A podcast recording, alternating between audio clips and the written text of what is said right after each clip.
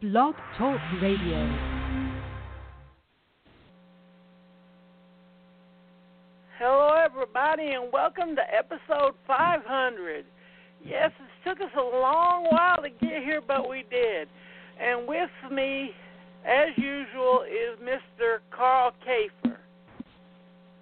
Greetings, salutations, everyone. Nice to be here for the five hundredth. And as a special guest, we have the one and only Fred Gorey, the punk rock king of New York. Hi. And as our very, very, very special guest, we have uh, one of the best Aussieexploitation directors, by the way, of France. Am I right, Felipe? Well, I, I was made in France, yes. I was made in Paris. Philippe Mora. Congratulations, congratulations on five hundred episodes. Oh, my God, that's a lot of work. We've been doing it now, Stephen, what, seven years? Yeah, seven years. Tremendous. Well done, guys. Well, thank you very much. We could also say the same thing with you and all the films and everything you've done over the years, Philippe. Well, thank you. Thank you. I, at this point, I, I wouldn't know what else to do. Although I think I could be a good head waiter. Yeah.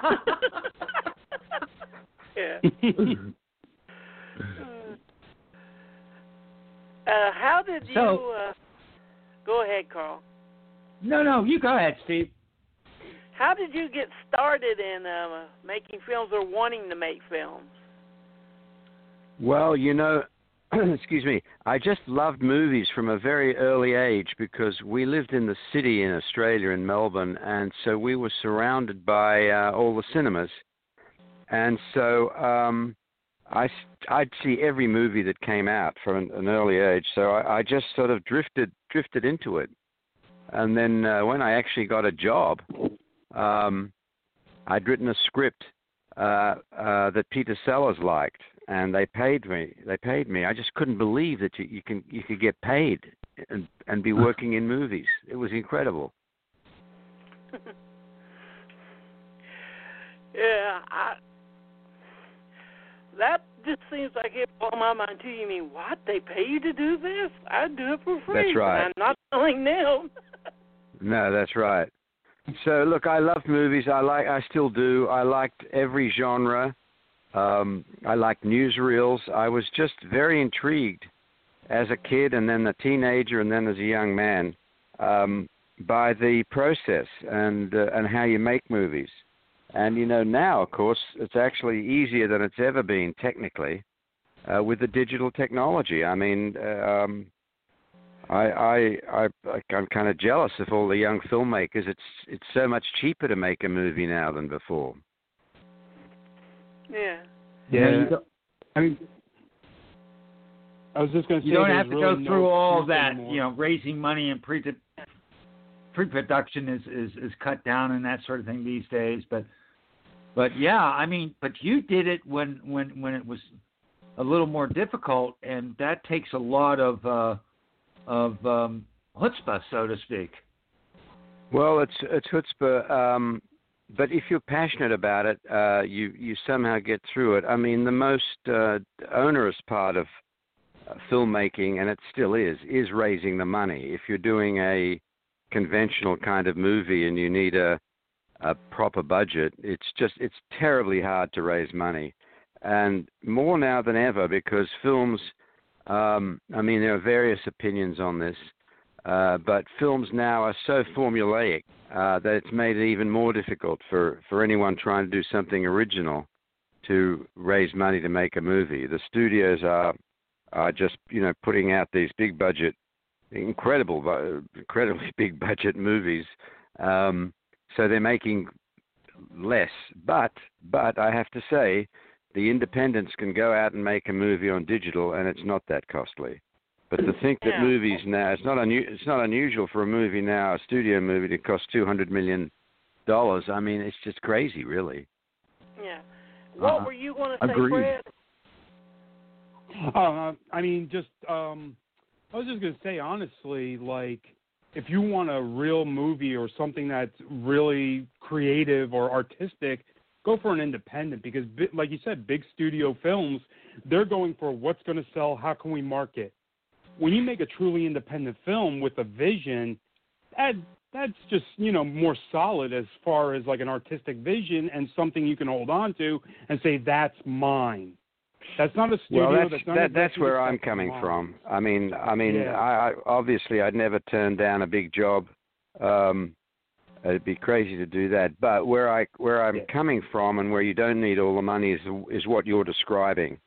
So I'm working on some films like that right now. I'm working on a film called The Man Who Th- The Man Who Thought He Was Salvador Dali, and um, mm. a kind of a well, it's not really a kids movie, but but it could well become something uh, kids like. It's called The Hunchback Bee of Notre Dame, and that's a Uh, part animation, part part live story based on Victor Hugo's great story, The Hunchback of Notre Dame. Oh, that sounds great. That, those both of those sound great. I got to see them. You started before there even pretty much is, was considered an Australian film scene. Well, that's right. Well, uh, I'm very proud of uh, one film. Um, which actually broke the ice for Australian movies in America, and that's Mad Dog Morgan, starring Dennis Hopper. And I, I'm I'm proud of it because that was the first Australian film to get a proper release in the, in the U S. I think it's nineteen seventy-six in in uh, New York and L A, and that broke the ice for Australian films and started the so-called new new wave of of Australian movies. I'm impressed that uh, Dennis Hopper declared dead on the set while you were making uh, Mad Dog Morgan and still finished the movie. That's impressive that you filmed the dead man. Well, no, he was he was never he he was never pronounced dead on set. He was pronounced um, uh, well, he was arrested for being um, D U I. After we'd finished shooting, uh, the day after we finished, and then um, the judge um, said to Dennis um, the following morning in court, I wasn't there, but it was reported to me. The judge said, Mister Hopper, I'm looking at the um, your blood test here, and I can tell you that you are clinically dead. Wow. That's weird. I've actually. Um, but so he said, you're never going to be allowed to drive in uh, in uh, Victoria or the state of New South Wales again. In fact, you're never going to be allowed to drive in Australia because we're taking you straight to the airport. Oh. But anyway, oh, Dennis story. was, you know, these are these are just. Um, They're true, but uh, it really has nothing to do with the fact that Dennis was absolutely great in the movie. I mean, he, he was he never let me down uh, while we were shooting. He was just uh, fantastic. You know, he'd been in um, studio movies from the age of, I think, like seventeen or eighteen. He was a Warner Brothers contract player. Yeah, I and they put him through a lot of trouble. His first film, I think, was nineteen fifty-two, actually, if I'm not yeah. mistaken. Well, they, they put them through very uh, rigorous training, you know, horse riding, fencing, all sorts of stuff, continuity. So no matter what state Dennis was in, his continuity was always tremendous. He, he was actually highly trained, you know. Fantastic, mm-hmm. really. So he, he was... Mad Dog Morgan is one of the best films that Troma ever put out on D V D, and it has a nice documentary on it, too. Oh, that's good, yeah. Look, Troma came in late in the day. It had been released before Troma by uh, theatrically by a company called Cinema Shares. And Troma released a D V D later on. Um, uh, but there's a very good, the, actually the best D V D of that movie um, is, uh, it's a Blu-ray, is released by Umbrella out of Australia. Um, but you can get it on Amazon. It's got a whole lot of extras, and they they revisited all the locations um, about a year ago uh, where we'd shot, and they filmed the locations as they are now. It's quite they really uh, did a great job. It's Umbrella. Oh, it's, Umbrella. It's on Amazon. Yeah, Umbrella, you can find we've, it. We've done a, a, a couple of uh, films, uh, watches yeah. on Umbrella, and, and uh, just a fantastic company to, uh, and, and the way that they package everything. They're they're great. And uh, I agree. I just wrote that down. Region free. Say that again? And most of their stuff is region free, so anyone can just go out and buy it. Yeah, absolutely. Mm-hmm. Yep. Well, I'm, I'm definitely getting it. Well, you won't and be disappointed. And was Brother Can You Spare a Dime, as we talked about earlier, nominated for an Oscar for Best Documentary? It was nominated for a Golden Globe. Um, okay. Well, that's a really interesting movie, too, and that's just out in a Blu-ray, by the way, and, and a regular D V D. Uh, came out last year, again, after many years. I mean, I made that film in seventy-five, and um, that was a, that's an unusual movie. I mean, that's one of the first documentaries to get a wide theatrical release, but also... Um, It was made, you know, now it's called a found footage film. It was made entirely of film from other films, um, many, many other films. So I, I cut together, I got the rights to about nine James Cagney movies, and we recre- and we made a new character starring James Cagney uh, and F D R, by the way. They're the two main characters. And... Um, it's kind of interesting. Uh, when the film came out, James James Cagney was really pissed off uh, that, uh, that what, about what what we'd done. But then all these great reviews came out about the movie, and he changed his mind. He ended up really liking it. But it was a bit of a shock to him to see all these movies cut up. But, you know, it was a different kind of movie. It was, uh, um, well... Uh, you know, they call it postmodernist, whatever that really means. But, but or um, pastiche, if you want, or something like that. I remember Yeah, it was a collage of other movies. But, collage, um, yeah. It was a collage, but it was it was very successful. And it started a whole new genre. I mean, I think it was called, after that, there's something called, I think it's called Atomic Cafe.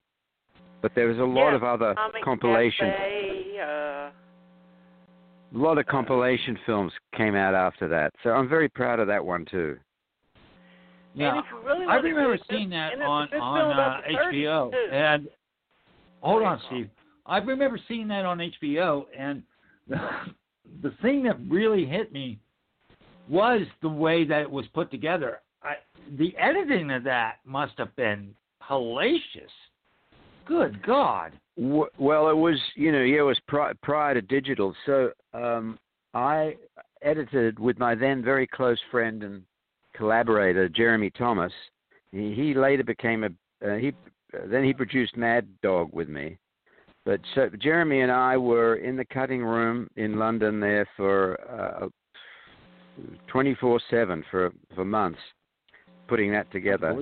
It'd be much easier yeah. now with, with digital, but in then we were cutting strips of film, and um, it was um, it was a challenge to find relationships between uh, all the clips. But there had there was a script. I mean, I had done a script which was which outlined the basic main events of the thirties, and so we mm-hmm. the researchers and myself and Jeremy we all found.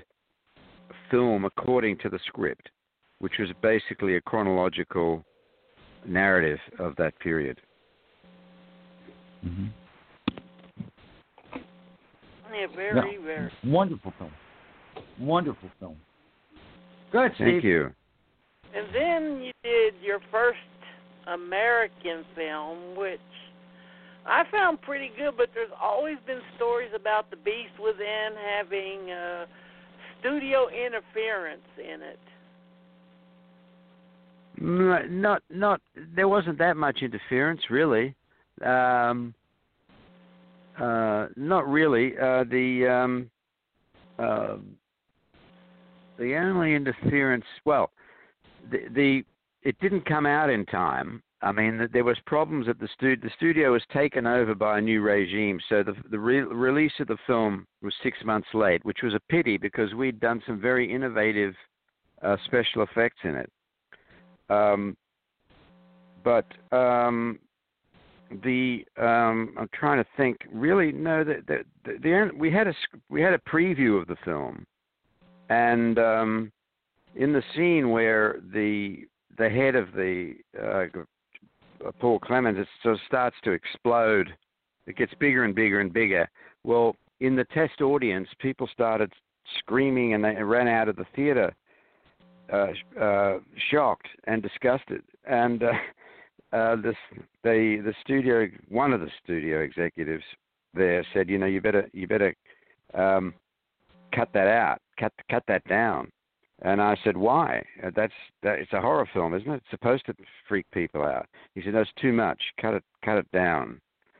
And um, David Putnam, um, a producer of mine, um, who produced Brother Can You Spare a Dime, he had told me, he said, when you're in Hollywood, Philippe, just say yes. Just say yes, because they'll never do it anyway. So that was in my head. So I, this guy says, cut that scene down. I, and I said, yes, okay, fine. And I never did. And they never looked at it. He was right. So that's that's still in the... So that was studio interference by default that didn't work out for the studio, but worked out for me. And and that's why that scene is so over the top. I like that scene. I, I don't know whether you, you're familiar with the movie, but it's... His, oh, his oh, head yeah. just grows... Big, his head just gets bigger and bigger and bigger. It's it's really kind of surrealistic. Yeah, you may yeah, not realize like that that was what call. we call an H B O and a V H S classic over here during the eighties. Right, guys? Well, that's great. Yeah, no, my friends and I, that was one of our favorites. Every time Friday night came, we'd hit the video store, grab our booze, grab our pot, and grab our videos, and that was always in the mix. Oh, that's great. I'm, I'm I'm proud of it. Good on you guys. Yeah. We loved it. Yeah. Well, it was, t- you yeah, know, for a studio movie, it was over. The, it was totally out there, you know. Yeah. Oh, yeah. No, and, and again, like it's that. Vi- it's like I said before, it's that vision. It's like you know what you want, you know what the audience wants. The studios don't. They're looking to sell, and you, I mean, basically, my friends and I, that was one of our favorites because it was different than the studio Hollywood films that was coming out at the time. So that's why it's stuck in our memories and why we still buy the movies. Yeah, well, you know, that's one. It was all slasher, slasher, slasher. So it's like a monster movie? Yeah. Yeah. Well, you know, monster movies and horror movies, the one interesting thing about it in the studio system is that because they're low budget, generally they're very low budget for a studio movie. And um, so they base it, they do leave the directors alone because they don't care that much about it. Uh, this, this, the, the, the, I was working for United Artists at the time, and they were making Heaven's Gate, which was a disaster for them because, because of the budget. But my budget was tiny compared to that. I think my budget was five million dollars. And I came in on time and on budget, and so they just left me alone. Uh, but in the horror genre... there is a little bit more artistic latitude even now with the studios because the budget the budgets are low compared to their big investments. And after Beast, Joe Blasco became one of the biggest uh, special effects artists of the time. Yeah, well, uh, The Beast Within, really the main guy was Tom Berman. Yeah. Um, have you heard of him, the Berman Studio? Oh, yeah. Yeah, yeah. I've heard of Berman. Yeah, they were the main guys. And uh, one little story I can tell you about it, which is a bit unpleasant, but it, it, it, it's kind of where the horror turned into reality, is the studio um, told me to go shoot the film in this, they said it's a deserted mental asylum in Mississippi. And... Um, when I got there, it was obvious it wasn't deserted. There were crazy people walking around. So I said to the producer, how's this going to work? We, we, he said, I'll get back to you. And, and he said, uh, they, they said the top floor of this mental asylum is not being used, so you have to shoot there. Now, let me tell you guys, this was, at the time, the largest mental asylum in the United States. There are four thousand inmates. And... Um, anyway, in the in you know you've seen The Beast Within, in that transformation scene where where uh, he's turning into the beast, we had four different heads of Paul Clemens in different stages, where the tongue sticks out, and then he it keep. That's how you did it in those days. You had different models of the head, and you showed a, you filmed a progression. Anyway, as we were filming this, it was pretty uh, horrific. Um, most of the, I said to most of the crew, oh, "You can just go take a break. I'm, I'm going to just stay here with the cameraman, and we'll film this ourselves. It won't take, we don't need any help on this one." And as we're filming, I hear behind me, I hear like sort of cries of anguish, like "oh, oh, no, no, oh, oh, oh!" And I turned around, and there were four or five inmates of the asylum with the craziest hairstyles you've ever seen, in um, like surgical gowns. And I realized that they had stumbled up here, and because of the lights, it looked like surgery, it looked like medical stuff was going on. They thought it was real, they and they were just freaking out. And so this went on for a little bit, and I said to the assistant director, "We better get these people out of here. They're freaking out." And then um, the the the proper nurses in the in the hospital came running in and said, "Oh, we're really sorry. These people got out," and they shuffled them off. So that was wow. one of those incredible instances where um, uh, real life and the movie uh, blurred. Mm-hmm. Well, just think of how oh, horrible it would have been if they wouldn't have been scared and they, they knew that it was fake. Say that again? You would have had a movie. I know. Well, I was going to say you should have turned the camera on the inmates and start filming them. No, well, no, you, you know don't what? do that. I, no, no, no, I, no, no, no, I, no. I, I, I um, you, look, you're just not allowed to do that. You know, invasion yeah, of yeah, privacy I know. and all the rest of it. But um, I... could have recreated it with actors, and maybe someday I yeah. will. Yeah, that makes, I'm sitting here thinking, wow, what a great film idea. Inmates stumbling upon something so horrific. That'd be totally cool. Well, you know, it did occur to me at one point, I thought, Jesus, maybe this is the way they get people into these institutions. Maybe we're never going to be allowed out. But what, one of my, uh, I got to say, one of my favorite... My, one of my favorite movies is Shock Corridor that Samuel Fuller made. Have you ever seen oh, that? God, yeah. Oh, boy, well, talk- you've opened up a can of worms. Yeah. Go for it. Felipe, you're talking to someone that has an original poster from the the fifties release of it hanging on his wall. Oh, great. Well, what a great movie. Yeah. Uh, and uh, uh, Dave Chappelle copied it a bit in a skit when he had the the black guy who thought he was running the Ku Klux Klan. Have you ever seen that? Yeah, the black racist. Yeah, yeah the black yeah. racist. Well, that's in Shock Corridor. Yeah, that's no, still absolutely a it is. Scene. You hear this racist dialogue and this horrible, virulent stuff, and all of a sudden, boom, it's a black guy. I know, absolutely amazing. But so was the, but you know, Samuel Fuller Uh, was onto that early on. Mm-hmm.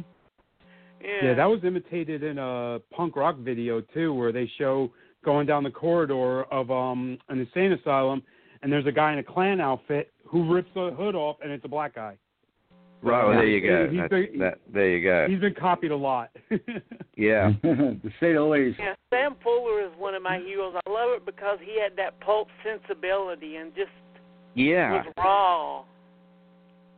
Yeah, it's very raw, and you know he'd been um, uh, a newspaper man. That's he got that that sensibility from writing stories for newspapers under the under the deadline. He had to hit hard yeah. and fast. That's what his movies yeah. do, really. They hit hard and fast. Absolutely, no question about it.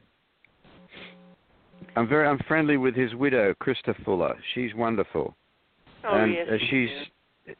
And as she describes herself, she says, "I'm the dead pigeon on Beethoven Street." Oh, one of my favorites. Well, was, I actually was uh, at the New York premiere. This is in the eighties. Uh, that Jay Hoberman uh, got a print of White Dog. Oh, right. Well, that's a That that's a really yeah, no. interesting movie too. Oh, it's a fantastic film. And I was actually in the uh, audience for one of those uh, showings. They only did it over the weekend. And you had to pay a good amount of money to go there. I think at that point it was like twenty or twenty-five. But I went because I needed to see that. So, so what yeah, was the reaction all... from the what? What was the reaction? The reaction was was uh, a lot of it was puzzlement to a certain degree. Right. You know, you know. I mean, uh, uh, but yet, man, when that ending when that ending hits, you could hear audible gasp. Yeah. You could actually hear audible yeah. gasp. Well, it should have been released. I mean, you know, it's so. Uh, uh, we are very conservative here, in so many ways that you know, a film like that wasn't released. That's just crazy, really. Um. But anyway, yeah, well, Samuel Fuller. Racist, he, and it's an anti-racist film. Exactly. You know, it's very, uh, it's very difficult. To, it, it's not a satire, but in a way, it was a satire. Um, it's very difficult to do satire in movies because people, and it, I'm just going to sound like a snob, but so many people are stupid. They don't understand what they're watching. So even yeah, with. Agreed. Even with tunes like South Park and stuff, it's obviously mm-hmm. satire, but people don't. They they they they think it's real. It's very and, and a very difficult thing. What? They think it's literal. That's right. You it's know? a very difficult thing. Like you know, Doctor Strangelove um, is uh, you know a brilliant satire, mm-hmm. and. Um, And that and that was confusing. That movie confused a lot of people. But what a brilliant satire that was! Mm-hmm. Oh, absolutely. Definitely, you know, people. That's the problem. Most people want everything to be spelled out for it to be easy. Yeah, they they they, they do. But you know, it's very difficult with a movie because you don't know who's going to see it, and basically, every what do we call it? Every frame of mind will see you film, and and there's different levels of intelligence and education and everything. So it's very difficult to make a a movie that appeals to a lot of people. And um, of course, you see it in the studio movies where that where it's basically the lowest common denominator. But it's interesting though because your comics are comics. Uh, appeal to everybody, and now basically the you know, these Marvel comic feature films are, are they're basically big budget comics. Yeah, mm-hmm. And that's a beautiful thing because your next movie was a comic book movie, and it was a musical by uh, Richard O'Brien, who did the Rocky Horror Picture Show, and you got Christopher Lee singing in it. And if you don't watch The Return of Captain Invincible for anything, uh, that one scene where Christopher Lee is singing about booze is worth the whole movie. Well, look, thank you. I agree with you. And by the way, he agrees with you. He he said, he said a couple of times that's the best thing he ever, his favorite scene in a movie he's ever done. There's a couple of books where he says that. He loved to sing, Christopher, and uh, and he was a great singer. He could sing uh, Wagner operas. Uh, by by the way, you wouldn't want to get him started on that. It would go on and on and on. But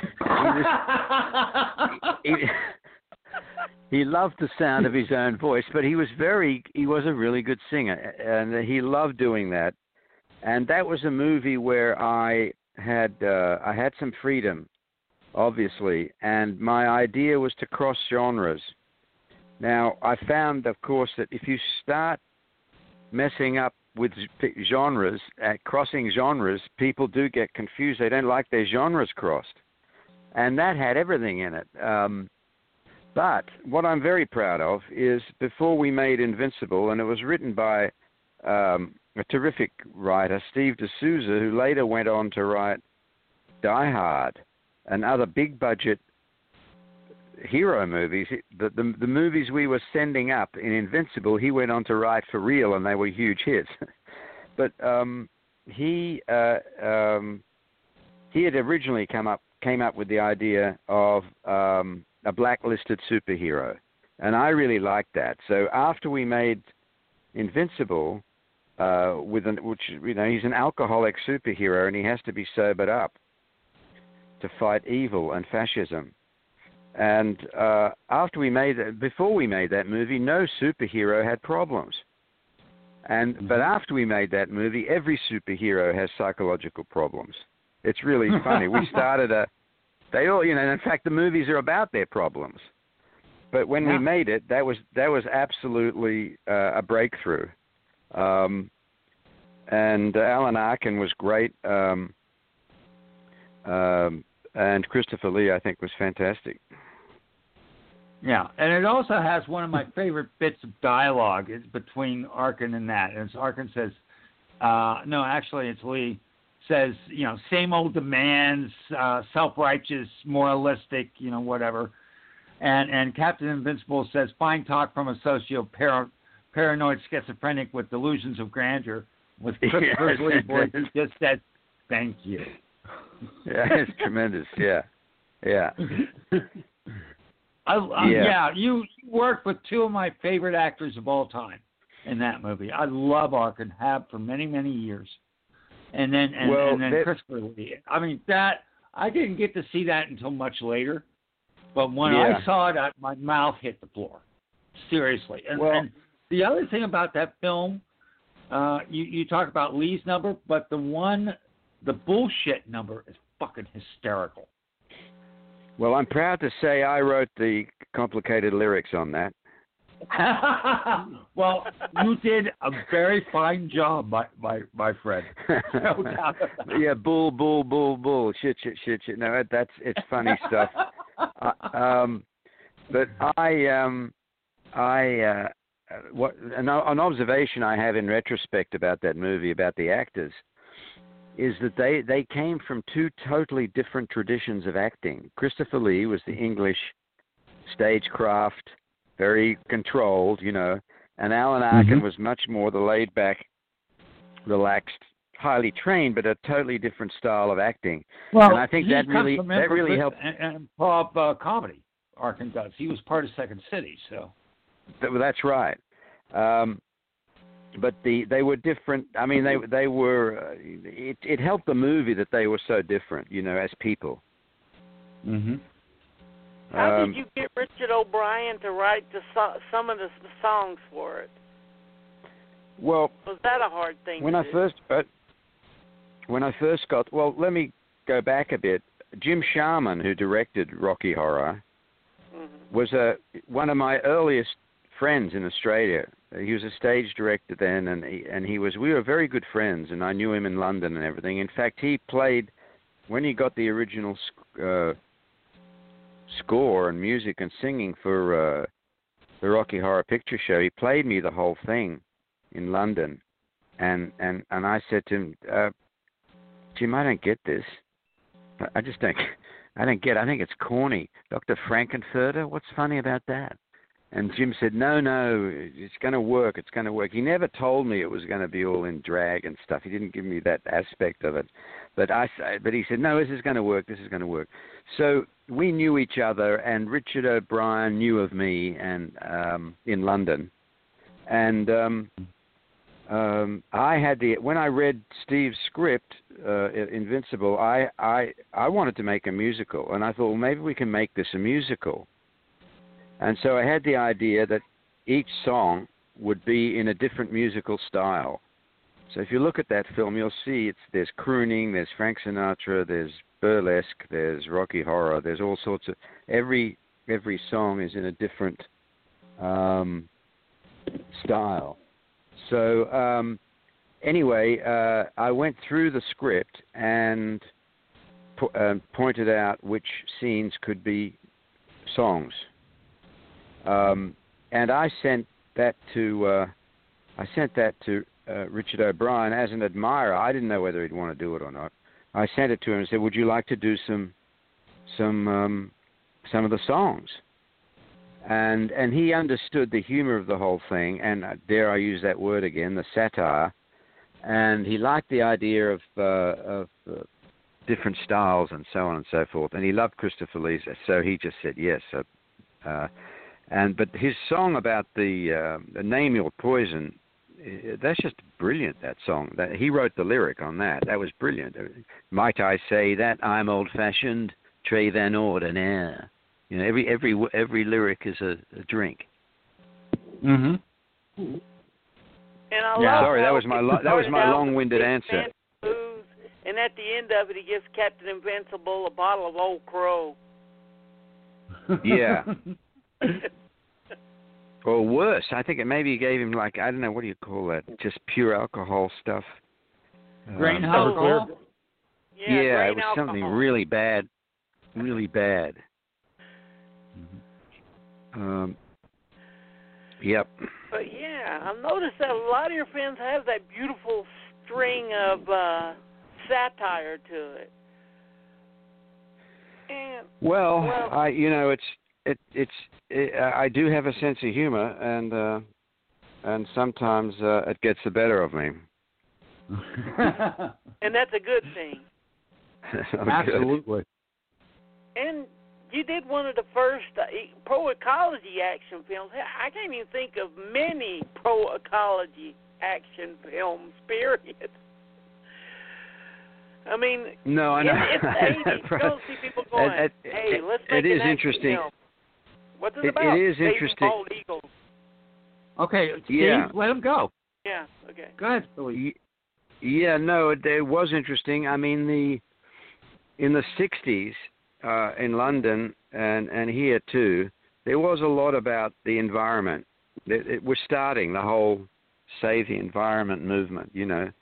So it was in my head, but not like that, not as an activist or anything. I just thought it was interesting that um, the environment was being screwed up and, and animals, so many species were dying even then. I mean, now, you know, hundreds of species have died since we made that movie. But um, and the bald eagle was, was dying, which is in- incredible. So it was on the endangered species list. By the way, it's not anymore. The bald eagle is not anymore on the endangered species list. But uh, this is one funny anecdote from the making of that is that we had to get a bald eagle. And, well, since they're endangered, we couldn't get one. But it turned out the U S government had a, like a, not a farm, but they had like a, a place where they were Uh, keeping and treating injured bald eagles, and like a refuge. So what? A refuge. Yeah, a refuge exactly. So we got an injured bald eagle to be our, our eagle. He's he couldn't fly. He just had he had an injured wing, and hmm. they, and he had to be flown first class with me to the location in a cage. He was sitting next to me in the next seat. And um, wow. and then and he had to be put up in his own ho- motel room, and so he was in his own suite. And um, uh, the assistant director said, "Oh look, there, come and have a look at the bald eagle in his suite." And so there's this suite in the hotel in North Carolina, and I look at the eagle, and the poor eagle looks at me, and he goes, ah, ah, ah, ah. And I, anyway. Uh, Then we had to, um, you know, so the surrealistic stuff you have to do in movies. Um, uh, he's carried up a mountain. He's carried up to the mountaintop in a cage. And um, that was difficult. But in the script, Brian James and John Dennis Johnston, two of my repertory company, they play rednecks who are um, recklessly hunting birds. And um, because of the um, the laws at the time, and they, they still exist, we couldn't shoot a bird. We couldn't kill a bird and film it.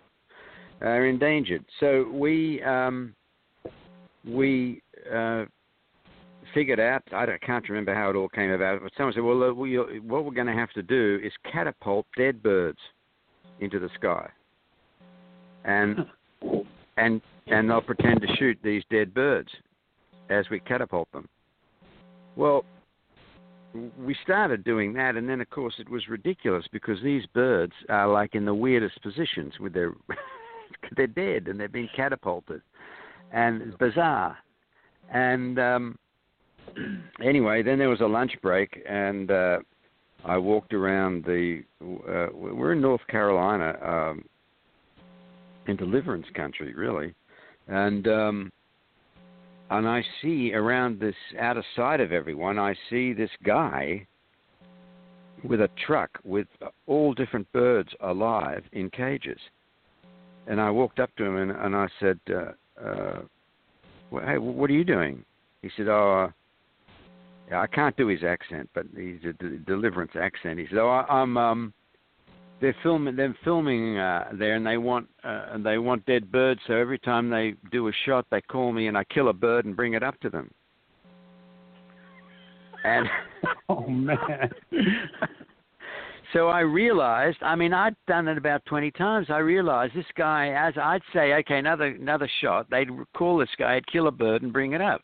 So it was just terrible. So in the movie, you'll see, if you ever see it again, you'll notice Rutger has a bonfire of dead birds. And, oh. um, and those are the poor birds that we unwittingly, uh, unwittingly killed. As I look, crazy stuff happens when you're making movies, but um, yeah. that was that was particularly uh, um, off the chart. Well, I'm from Tennessee. I can oh, do a Lord. South Carolina accent.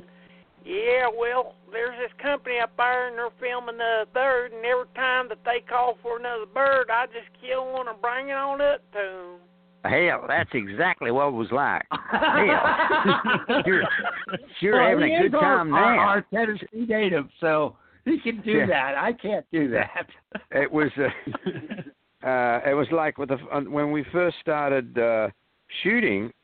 The assistant director was a t- local crew, okay, and they're all Viet, Viet Vietnam vets.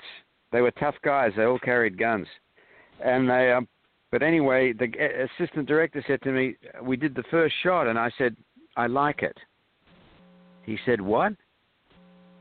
I said, I like it. L I K E, I like it. He and then he yelled out, ah, he likes it, he likes it. He likes it. I, so from then on, I'd say, I like it. they, they were great guys, actually. They're really funny. Um, um, they, uh, I remember I, I heard shooting once. You know, a lot of gunshots, and I tried. To, I f- found out what it was. They'd seen a snake, and that, but basically the whole crew shot the snake, and uh, it looked like uh, looked like uh, hamburger meat before you make the hamburger. Yeah, I just came up from North Carolina, and yeah, it hasn't changed much. It's still the same. Right. still, um, still like that. I had to go down there for training, and I had to. I'm, I'm up here from uh, New Jersey, New York area. I had to go down there, and it was, it was literally a culture shock to me because I didn't understand half of what people were saying. But, that, yeah, but, you know, they they're really good people, of course, when you get to know them. Um, oh when yeah! You, look, when you get to know people, everyone's the same. Um, yeah. And uh, um, well, you get a bit of it in the in the. Well, what we let me start again. Uh, they're very suspicious of the federal government in those in those parts of the country. and, oh yeah. and uh, but we had to distribute call sheets. You know, a call sheet is the next day's shoot. Um. And some guys, some mountain men, uh, stopped the, the the the young boy distributing the call sheets, and they saw this same thing printed, and they, they thought that the guy was a government was gov- they thought it was federal government because it was the same thing printed forty times. They couldn't read it, and. He he was a local, so he, he managed to uh, talk his way out of it. But they were going to shoot him as a as wow. a Fed. Believe me, uh, one time yeah. me and a couple of my friends were walking in the woods when I was a teen, and we accidentally walked in this giant marijuana field. Yeah. And all of a sudden, we heard this big echo, clack clack. You boys better turn around and get the hell out of here right now, because when I count to five, I'm going to be shooting. That, that's exactly what my experience was like. It was great. That's exactly what was going on.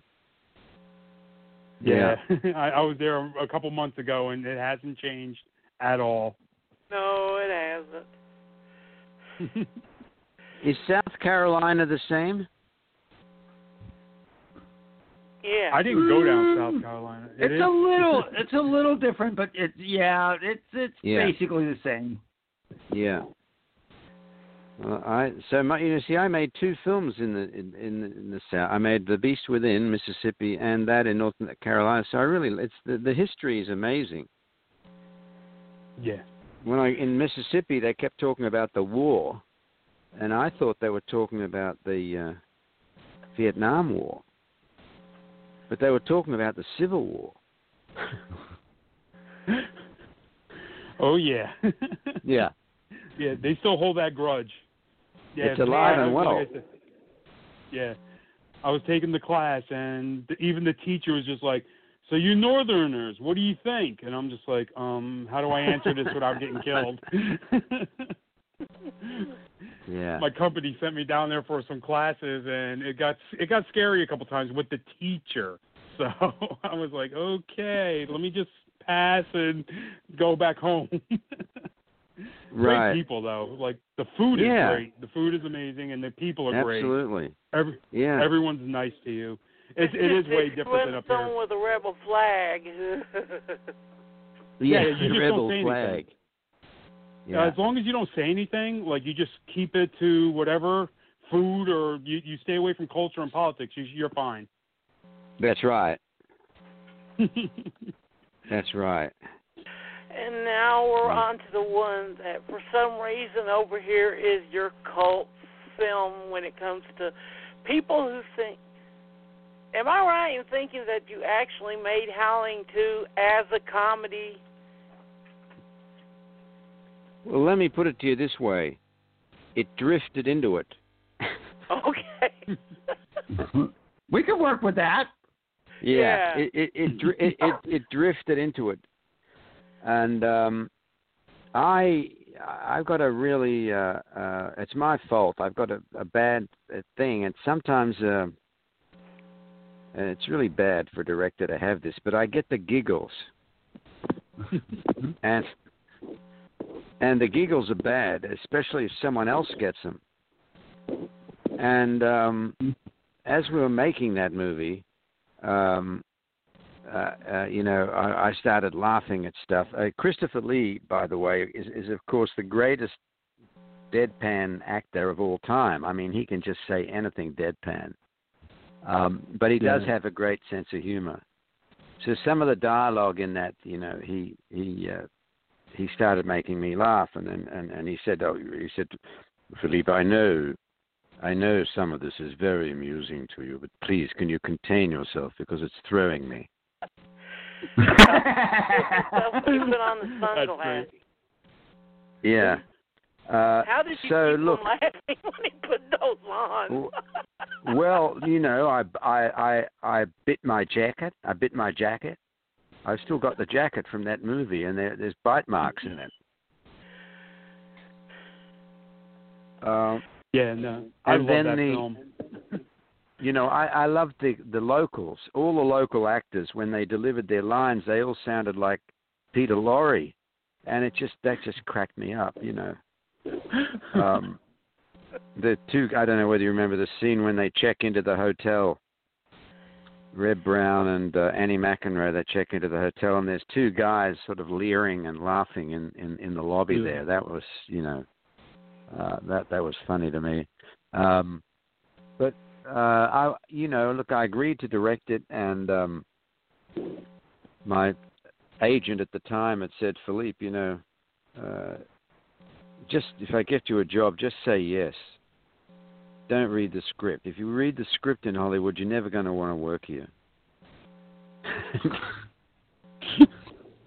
um, so uh, in that um, in that mode, uh, I you know I tried to make make it as best I could. It was a very difficult shoot because we were behind the Iron Curtain, And actually, it was an incredible experience making it, because we were making it in an occupied country. I only had four people with me who could speak English, my camera crew and the actors. Um, so, uh, in, in addition to the actors. So it was very difficult. And uh, we didn't know that, uh, I didn't know at the time, Christopher Lee had really an extensive background in the Secret Service in World War Two as a young man.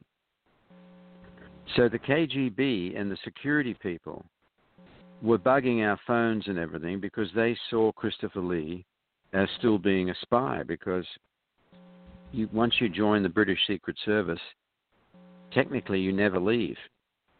And it, mm-hmm. it just hadn't occurred to me, but I'm sure uh, it's very possible that he did, uh, when he got back to London after he'd finished the film, it's very possible he was debriefed and asked about what it was like behind the Iron Curtain there. It's very possible. But anyway... Well, you do know um, that his cousin basically partially based a literary character on him, don't you? Say that again? No. Uh, I, d- I don't yeah. know that. His cousin was Ian Fleming. And the character that Ian Fleming based on his and Lee's experience when the British Secret Service was James Bond. Well, that's that's absolutely gobsmacking. Yeah. I mean, true. I know a lot about, I did not know the Ian Fleming connection. That is absolutely yeah. amazing. Yeah. Yeah. That explains, I mean, Christopher, he told me a lot, but he did say that he shouldn't be telling me this stuff and that he was still under oath. And he said that when he, he said that when we, when he came back from uh, Prague, the, uh, a representative of the Secret Service knocked on his door and reminded him of his oath. But that's amazing about Ian Fleming. Was his cousin, you say? Yeah. Yeah, absolutely. Jeez. Okay, well, you've blown my mind, guys. Thank you. And one of my favorite well, stories from Lord of the Rings it, is uh, there's it, a scene it, where it, it, it, Lee's... It, oh, it, go ahead. It does explain why it does explain why we were under a microscope behind the Iron Curtain, though, because this yeah. is yeah. what it's ni- nineteen eighty-four, I think. Is that right? You'd probably yeah, yeah, I think so. Yeah, yeah, yeah. And Nin- um, nineteen eighty-five, gee. nineteen eighty-five, nineteen eighty-five. Yeah. So you know that's height of the Cold War, and uh, they yeah. the um, yeah. um, one scene when the uh, the punk scene, when the punks are dancing. Mm-hmm. And I'd said to the uh, head of the studio there, do you have punks here? We need some punks as as extras. And he said, what's a punk? And I said, well, uh, it's a, you know, a guy, a young man usually, uh, will shave their head like a Navajo Indian in America, and they have rings through their nose, or tattoos. And the, and the guy said, well, I don't know, but we'll put we'll find out for you.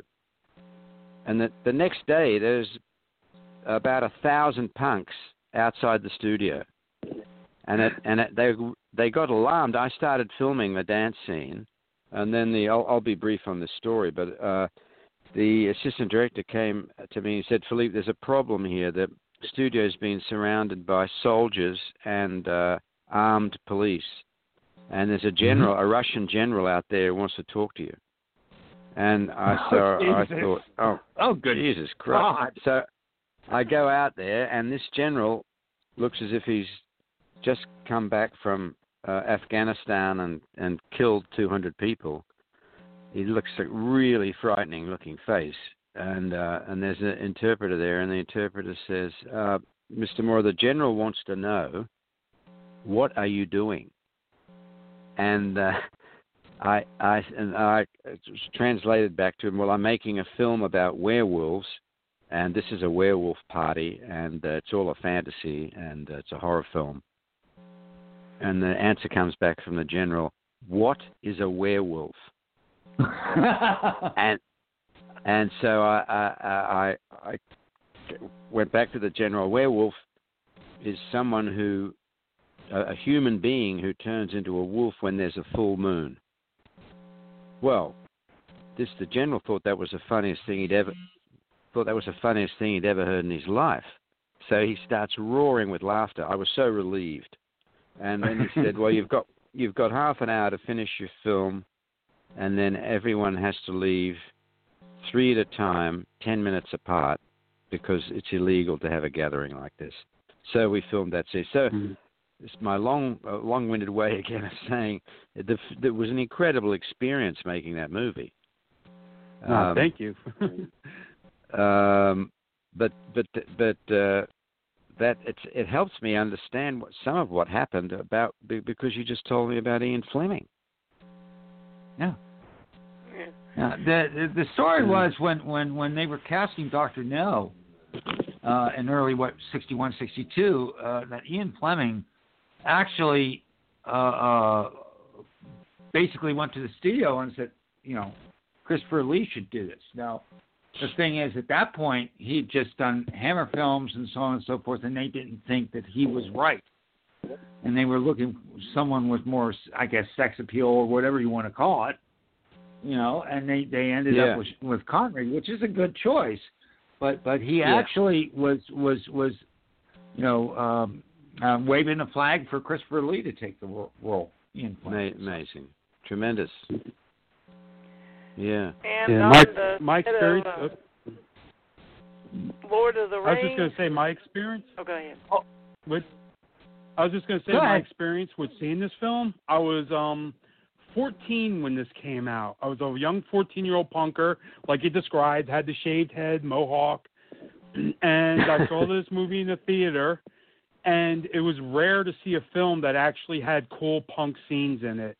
And just like, so this movie was always kind of special because it wasn't too much of that coming out at the time. Anytime they portrayed punks, they were always goofy, goofballs, you know, stupid. This movie kind of like that club scene really handled it beautifully. And, you know, it was like well received amongst me and all the other punk kids that I knew. So thank you well, for this. Well, that's good. I mean, look, before I made that movie, you didn't see many punks, as you're saying. You didn't see many punks in movies, let alone horror movies. And then that, that started becoming a, uh, uh, a, a meme. Yeah, yeah. And you know uh, uh, the the funny little bit on this is that um, Sybil Jan- Sybil Danning was wearing dark glasses, and no one wore dark glasses in yeah. in movies, you know, at night, you know, during at night, blah blah blah. Anyway, the reason she was wearing those glasses is she got conjunctivitis, and um, oh. and she said, "I can't do this scene, Philippe, as Queen of the Werewolves because I've got conjunctivitis." I said, "Don't worry, just wear dark glasses. You're Queen of the Werewolves. You can do anything you like," and and that actually became the poster. Yeah. Mhm. Yeah. Exactly. Yeah. And no, I love that. And then you were the producer, pissed off Sybil Danning, with that interesting end credit scene. well, God, look, it, I, I before bit, we she, get into that, I just got to say yeah. that's one of the funniest friggin' things I've ever seen in my life. Seriously, well, I never look. That's why. It, that's why it's there. That's why it's there. This is what happened.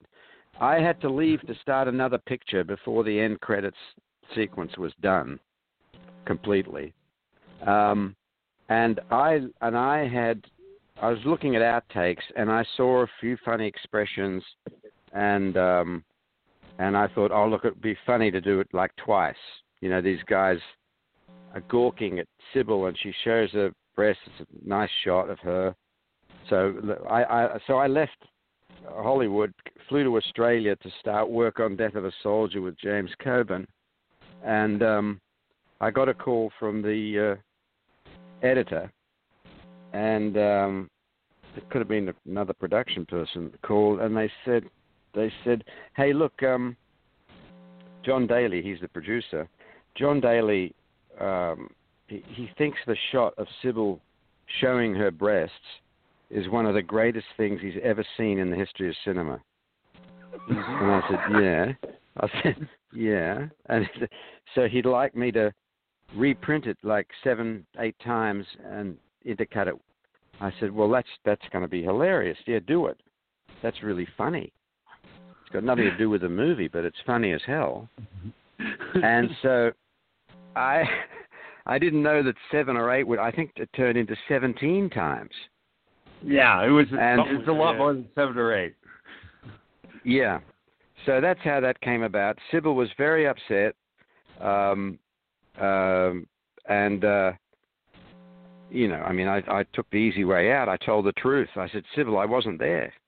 Um, and um, but anyway, as it became more and more famous, it's a bit like James Cagney. As it became more and more famous, Sybil came around to it, and now, now of course, it's one of the most famous things she's done. Yeah. Yeah, no, the other thing about is. that, real quick, is is it's not only that, but it's how it's in sync with the music. I'm a musician, so the funny thing is the whole the whole score, everything that just works so well. Whoever yeah. did the editing, you should like give them a. Give it was cut to the music. Yeah.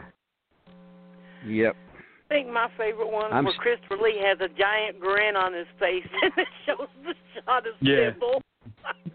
Oh, it gets funnier and funnier. Yeah, I mean, it gets funnier and funnier. Yeah. And that soundtrack he brought up, that's like a hot item now to find and own, if you can get your hands on that soundtrack. Is yeah. it the, the uh, Steve Parsons? Yeah. Yeah. Yeah, that's like Howling. A very sought-after soundtrack. Howling. Yeah. Yeah. Yeah, it's it's it's sought after a lot. You can find it like on underground tradings. Oh, that's great. That's great. And I haven't seen it, but a true crime movie from you after Mad Dog Morgan starring James Coburn, that just sounds like something I need to track down yesterday. Well, it's a terrific, it's it's a, for want of a better word, compared to my other movies, it's very, it's a straight film noir. Um, as I called it at the time, it's a film noir in color. And it's a true story, um, about a psychopath. Uh, it's almost uh, Hitchcockian in this sense. It's about about a psychopath who starts strangling. He's a G I, and it's in the middle of the war, so it's a disaster uh, because uh, he's killing local girls. He kills three local girls, and when they catch him, um, he he says he was trying to get their voices out of their throats. And anyway, it's a famous trial. I won't go on too long about it. It's a famous trial, and it's important in American military history because of that um, trial. His defense, his defense was that he was insane. Well, insanity was not a defense at the time in court martials, but because of this incident, insanity became a defense in court martials in, under the U S military code. So it's a really interesting story. James Coburn was fantastic. Um, And some really good Australian character actors are in it. The the, the version around here that I've seen is is is uh, panned and scanned. Unfortunately, it's still okay. It's still good. It's panned and scanned, um, but the film was shot in uh, two three five um, Panavision. Mm-hmm. Now, Howling three, the first time I seen it, I hadn't seen any Aussie exploitation films. So most of the jokes went over my head. The second time yeah. I had seen it, especially ones like the Chana Jamie Blacksmith and stuff. So when you had him come out and say, "Put another shrimp on the bobby, you fuck," the second time I fell on the ground laughing myself to death. Well, well, you know, um, that was obviously more straight out funny, that movie. But and, and what what really, uh, um, but it, it's still a horror film. And one of the producers said to me, "Philippe, are you sure this is a horror film?" And when he read the script, and I said, "Look, have you ever seen a marsupial birth? The the embryo, undeveloped, comes out of the vagina and crawls up into a pouch." And he said, okay, okay, it's horror, it's horror, it's horror. um, yeah, I, I also think of it as like anthropological. It is. It, well, it is. It, and it, also, there's it, it's also got this preservation of the species theme in it with um, right. the fact that they killed all those crit- critters for real. The yeah. marsupial wolves, they killed them all. Yeah. Mm-hmm. Um, and, and, and the one thing I have to say about this film because it's such an odd duck in a lot of ways that it took a long while for it to, to hit here. But I must say one thing. I worship at the throne of Frank Thring. Oh, thank you. So do I. That makes serious. So do I. I absolutely love that man. And he is so good as the egotistical director in this. Always makes me laugh. You know, he's got a big role in Ben-Hur. You know, he's st- he's Pontius yeah, Pilate. He's got a huge role in Ben-Hur. Yeah. He's, he starts a chariot race. He's the most... He tells the funniest, most obscene, blasphemous stories you've ever you've ever heard. And in fact, I, I'm not going. I'll repeat it to you in person if we ever meet, which I hope we do. I can't repeat it now on this. They're so it's so obscene. But he he would have the whole crew cracked up. Um, I can give you a, a, a G-rated sample, really. Okay, um, give us a G-rated, and then you can, you can uh, uh, tell us later. Yeah, G-rated. So he, he one day on a movie set in Melbourne, he didn't show up, and um, so they sent the assistant director. He always showed up, but so they sent the assistant director to his house, and they knocked on the door, nothing. So go, the guy went around the back. He looked through the window in the kitchen, and he sees Frank Thring naked, tied out, tied up and gagged in his kitchen in, on a chair. So he breaks th- into the house through the window and um, uh, takes a ga- takes a gag out of Frank Thring's mouth, and Frank Thring says, "Oh my God, that was a wonderful weekend."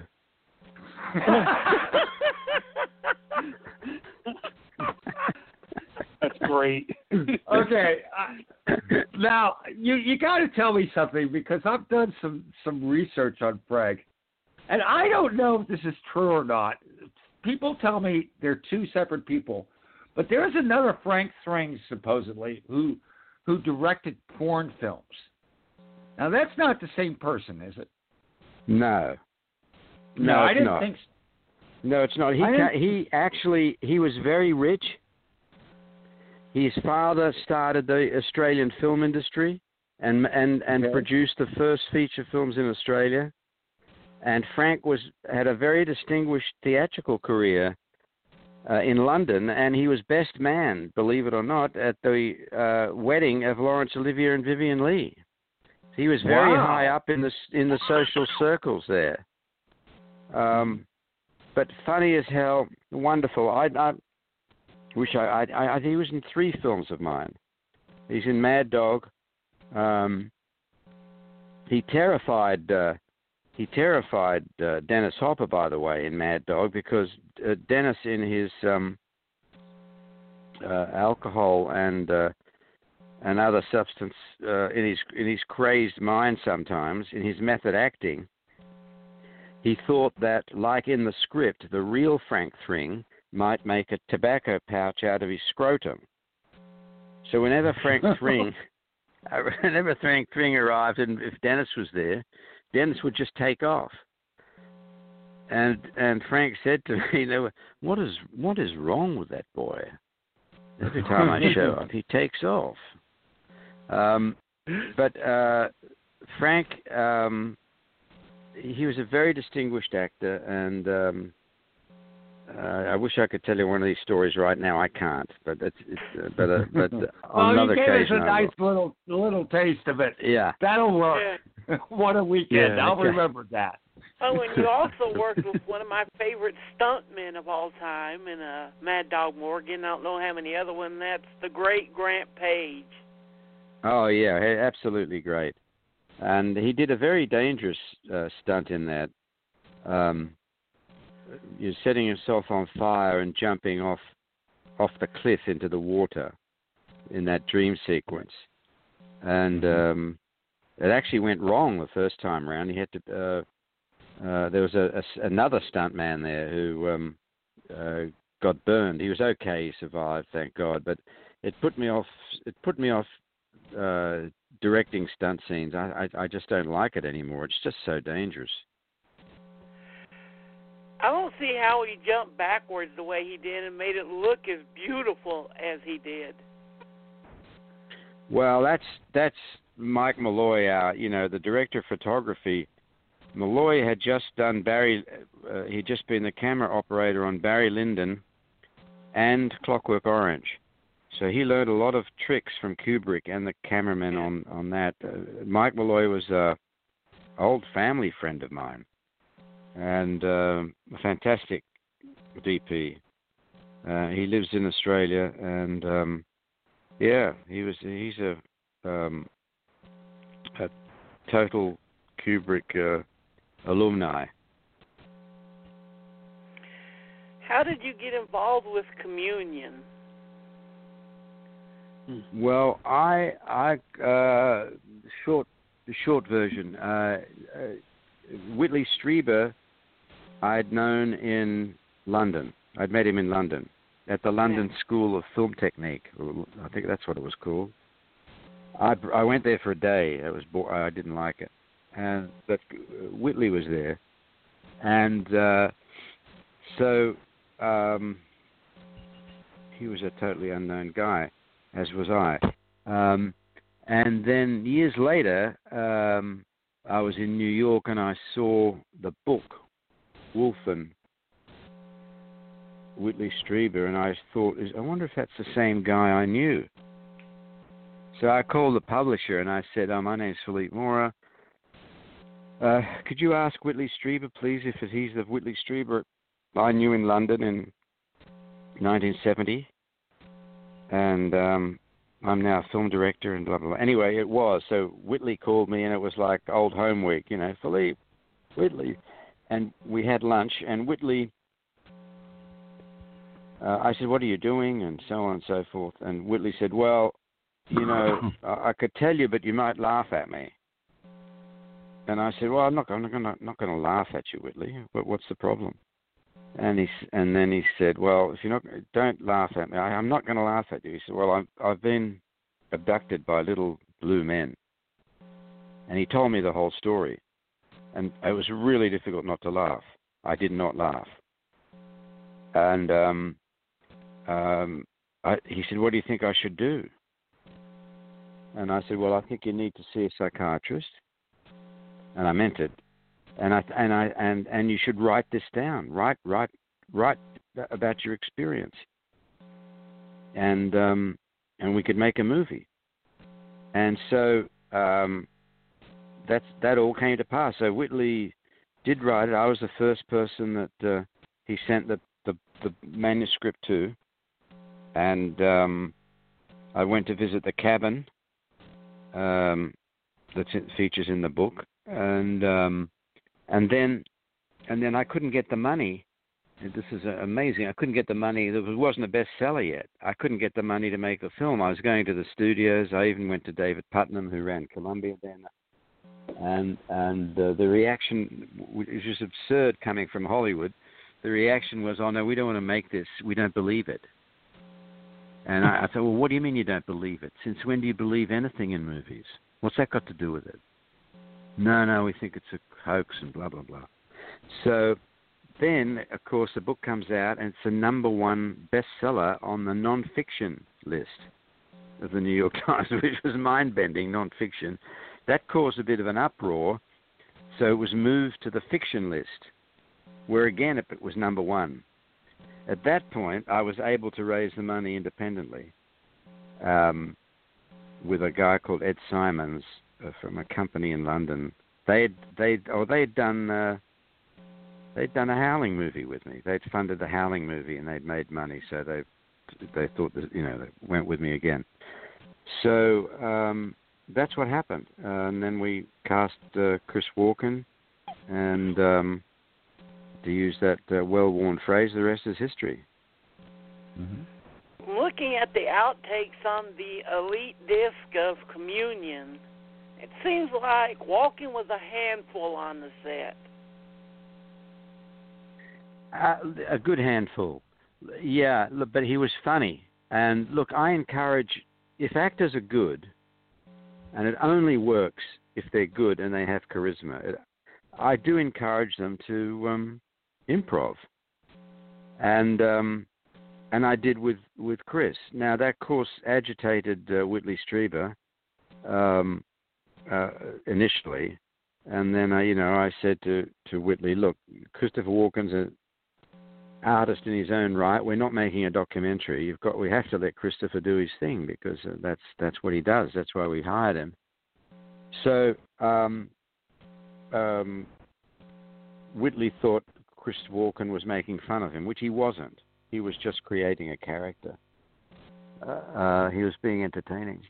Um, so um, Chris was funny as hell, you know. Um, and, of course, the anal, notorious anal probe was the source of a lot of uh, off-screen humor. Um, I had said to Whitley Strieber, by the way, because he wrote that in he wrote that in the script. It's pretty close to the script, all this, despite the improv on occasion. But I uh, I had said to Whitley, Whitley, are you sure you want to, me to film this anal probe scene? Because I'm not trying to be funny, but this is going to follow you around. And um, Whitley said, no, no, that's what it was like. No, that's what happened. That's exactly what happened. You, no, go for it. I said, well, you better get, do a. Let's let's get an artist uh, to do and describe the anal probe to them. I because my my problem as director is I didn't want Whitley to turn around and say I wasn't like that, um, which uh, sometimes he did, sometimes he didn't. But he I got him to approve all the way down the line, all the details like that. So we had to. I showed him the anal probe, and I said, was it like that, Whitley? Yes, that's exactly what it was like. Um, and so, um, um, so when we uh, when we filmed that that um, I'm cutting the story short because it's it's, it's too long. But the the anal probe in the movie cost fifty thousand dollars to make, because it was, you know, like a snake. It had to move like a snake and all this sort of stuff. Um, and uh, when the Uh, little people in blue suits approach Christopher, who is half naked in the in the scene where this occurs, um, and they're carrying the huge anal probe. Um, um, I should j- just jump back a little bit. I wanted Whitley to approve it, so when he we, in the special effects shop, he came with his wife. And when they when the uh, effects guys brought the probe out, his wife said, uh, um, "Whitley, you never told me it was that big." No. And and Whitley said, "It was terrible, Anne. It was terrible." And cut to where the film's being promoted. Whitley's on the Johnny Carson show, which was a big deal in those days. And I thought, gosh, if Whitley says, if Johnny Carson asks him about the anal probe, uh, my career's over. I mean, that's just going to be. You know, because he's a comedian and he's just going to mock, mock the thing. Anyway, Johnny Carson says, um, we have Whitley Strieber here, best-selling author of The Hunger and Wolfen. And uh, so, Whitley, I understand the uh, aliens gave you an anal probe. And I thought, oh, God, no.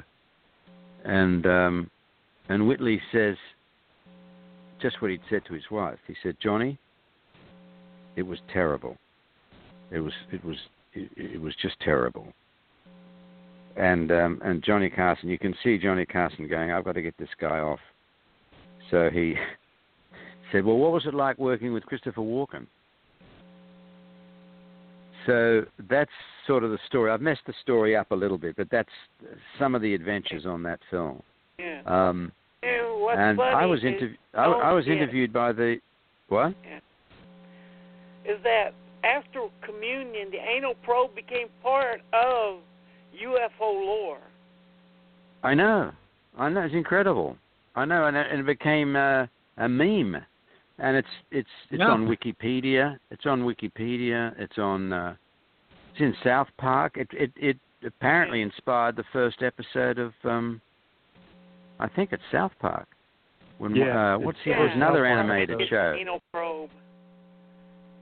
Yeah, I mean, the anal probe features on those shows, um, and it, it was mentioned in, uh, you know, Men in Black, and it became uh, as you say, it became part of the folklore. Um, yeah. Did anyone ever believe him about yeah. the incident? Okay. Yes, absolutely. At a serious level. I was interviewed by the Defense Intelligence Agency about it. Oh. They, wow. They, they asked me.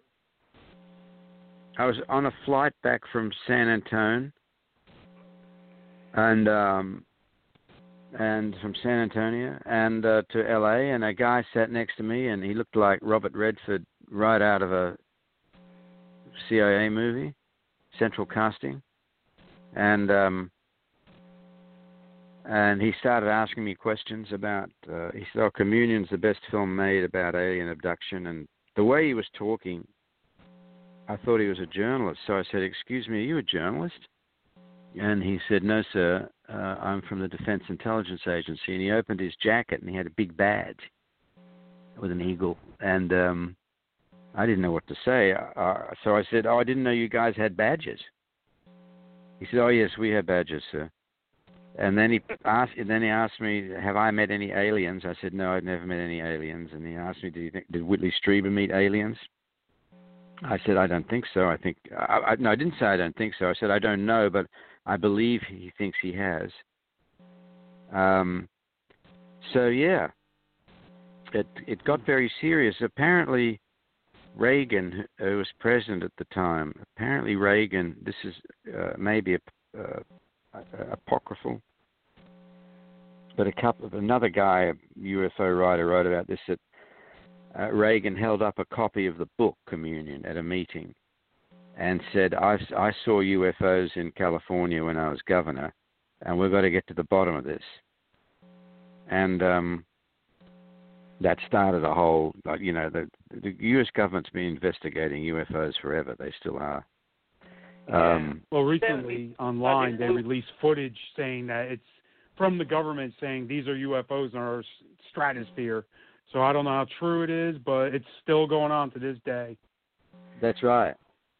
So, so yeah, so Communion in that regard was taken seriously, especially because it was a bestseller. I yeah. think the guy who was questioning me, very nice guy, by the way, uh, he, he he really what he was really what he really wanted to know is whether it was a hoax or not. Um, and uh, obviously it wasn't a hoax in as much as Whitley believed it. Um, but the film, you know, the, the the in the book, the original book, and I was really true to the book in this sense that Whitley's not sure whether he's imagining it or it really happened. So that's the that's the tack I took in the film. Okay, yeah. You know, and like an incredible case of writer's block. Yeah, and the late Art Bell, who was Uh, host of Coast to Coast Overnight, one of the biggest U F O shows, alt theory shows, held up the Communion. He says, this is to what us U F O conspiratists are. This is one of our Bibles. Right. I didn't know that. I didn't know that. Well, everything we really know about... I was just going to say, everything we know about alien abduction is from that book and your film. So yeah. everyone else is just copying. And well, yeah, you know, there's also had, Fire in the Eddie. Sky, too. Don't forget that one. That one. Yeah, Fire in the Sky. Uh, there was an earlier, there was a earlier abduction story or disappearing time story about a, a couple I've forgotten. They made a, uh, it was yeah, a T V Betty movie and Barney about Hill. It. Yeah, that's it. It so had, there was that, the woman, but, but, but the male was played by uh, James Earl Jones. That's right. So there, there was a little bit of precedent, but Communion's been, if we can use the word, ripped off so many times since we made it, you know. Oh, um, absolutely. Uh, endlessly ripped off. And the alien face was, was being ripped off uh, many, many times. Um, and... Um, Yeah, so it, it, it's amazing, you know, the, the, I don't need to tell you guys, you study it, but the, the, the power of films into into the culture is, is just amazing. Yeah. And, and you never know what's yeah. going to get traction and what isn't. No, that's very true. Very true. And I've always seen these people, it's more in the O Os where the younglings are talking about, oh, they made these films to look bad on purpose, and all the scratches and stuff were on purpose. And I'm like, if you talk to any of the guys who are making films in the seventies and eighties, and you said something like that to them, there's a good chance they would smack you out of thinking you're a pure idiot. Yeah. Yeah. Yeah. Yeah. I mean, you well, now, you know, now they even have, you, yeah. do you know what a, this is funny, you know, do you know what a hair in the gate is? Yeah. Yes. Yeah, like in the projector. And, yeah, right, you uh, see edit, a hair. Um, eight millimeter films, yeah. Yeah, well, there's even a program now. There's a, a C G I program called Hair in the Gate that you can put on your movies, and, and you can choose the size of the hair in the gate, how it moves, does it go from top to bottom, how long is it there, to to recreate the so-called film, the theater, theatrical experience. That is pretty funny. Yeah, I think with Rodriguez, um, when he did uh, the Grindhouse films with Tarantino, they called the digital process the dragging it, dragging the film through the pr- parking lot process to make it look yeah. scratched up, aged, and cut badly. So right. That's what they do now to give it that authentic feel to these films. I know, it's silly stuff, really. Um, yeah. Back in the back in the day, they tried to make films look great. The film process, though, you know, did some damage to it, and it wasn't the director or the filmmaker's fault. That's just how film was. That's right. And plus, well, you Captain Invincible, being able to say that you took, like, this is just saying, I got, like, fifty thousand dollars for the dollars in this movie, but it looked like a million-dollar studio film. Right. Right. Yeah, well, that's that's the old joke. You, I can make a ten million dollars film look like a one million dollars film. But you don't want them to know that you can, because that's all they'll give you is the lower amount. Yeah, yeah. Um. Yeah, no, I was going to say, in, Invinci- in, Captain in, in Captain Invincible, there's this uh, old newsreel footage. And um, and I said to the lab, you know, please make this look fucked up. Pardon the French. Just make this look like really old footage, and they and, and they just they they basically wouldn't do it. They said we can't do that. That's how that's like blasphemy. Um, and uh, but anyway, uh, it, it looked good, the old newsreel footage. Yeah, and a lot of these after. Uh, the, Communion, I haven't heard, but they sound good. Like Art Deco Detective, Pterodactyl Woman for Beverly Hills, Snide and Prejudice. That's a funny one. Te- yeah, yeah. Oh, Snide and Prejudice is one of my better films. I think you'd like that. It's a very good, very good genre cast in there. Well, uh, Rene Mac- Auberjonois, I'm a huge fan of Rene Auberjonois.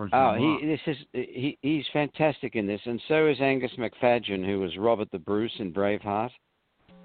Right, and then you got Claudia Christian and Jeffrey Combs, Richard Edson. Jeffrey yeah. Combs, fabulous. He's really good in this. Yeah, check that one out, guys. I think you'd enjoy it. After this conversation, I know you will. Okay, well, so, Jeffrey so Combs, yeah. That's this, because, you know, we're we're getting into some of uh, the more direct-to-video stuff that you did in the nineties and onwards. Give us a little like background on what you're doing now, and, and how do people get to see your films, and so on and so forth. And let's you know, and then suggest particular films that you think we ought to watch. Well, if you well uh, look, that's that's tough. I think um, because I you know they're all my children, so I like most of them. But at least ten of those, at least ten of those movies are easily available on Amazon. At least ten of them, yeah. right okay. now. Uh, I think uh, if you, I mean, I'm very. We didn't talk about Swastika, but that that's a really important film. That's when I had the unbelievable luck, really, of finding Eva Braun's home movies, Hitler's Mistress. I found Eva Braun's home movies in the Pentagon in nineteen seventy-five. Oh, in nineteen seventy-two. You haven't heard of it? No. no, I have heard of it. Oh, oh, guys, you got to check that one out. Swastika. That one's new to me. Uh, that's yeah, a, I got to see uh, that one. Uh, available. Uh, there's a Kino Lorber version. It's available um, on Amazon, Amazon Prime, and it's the Rise of Hitler in in the same format as Brother Can You Spare a Dime.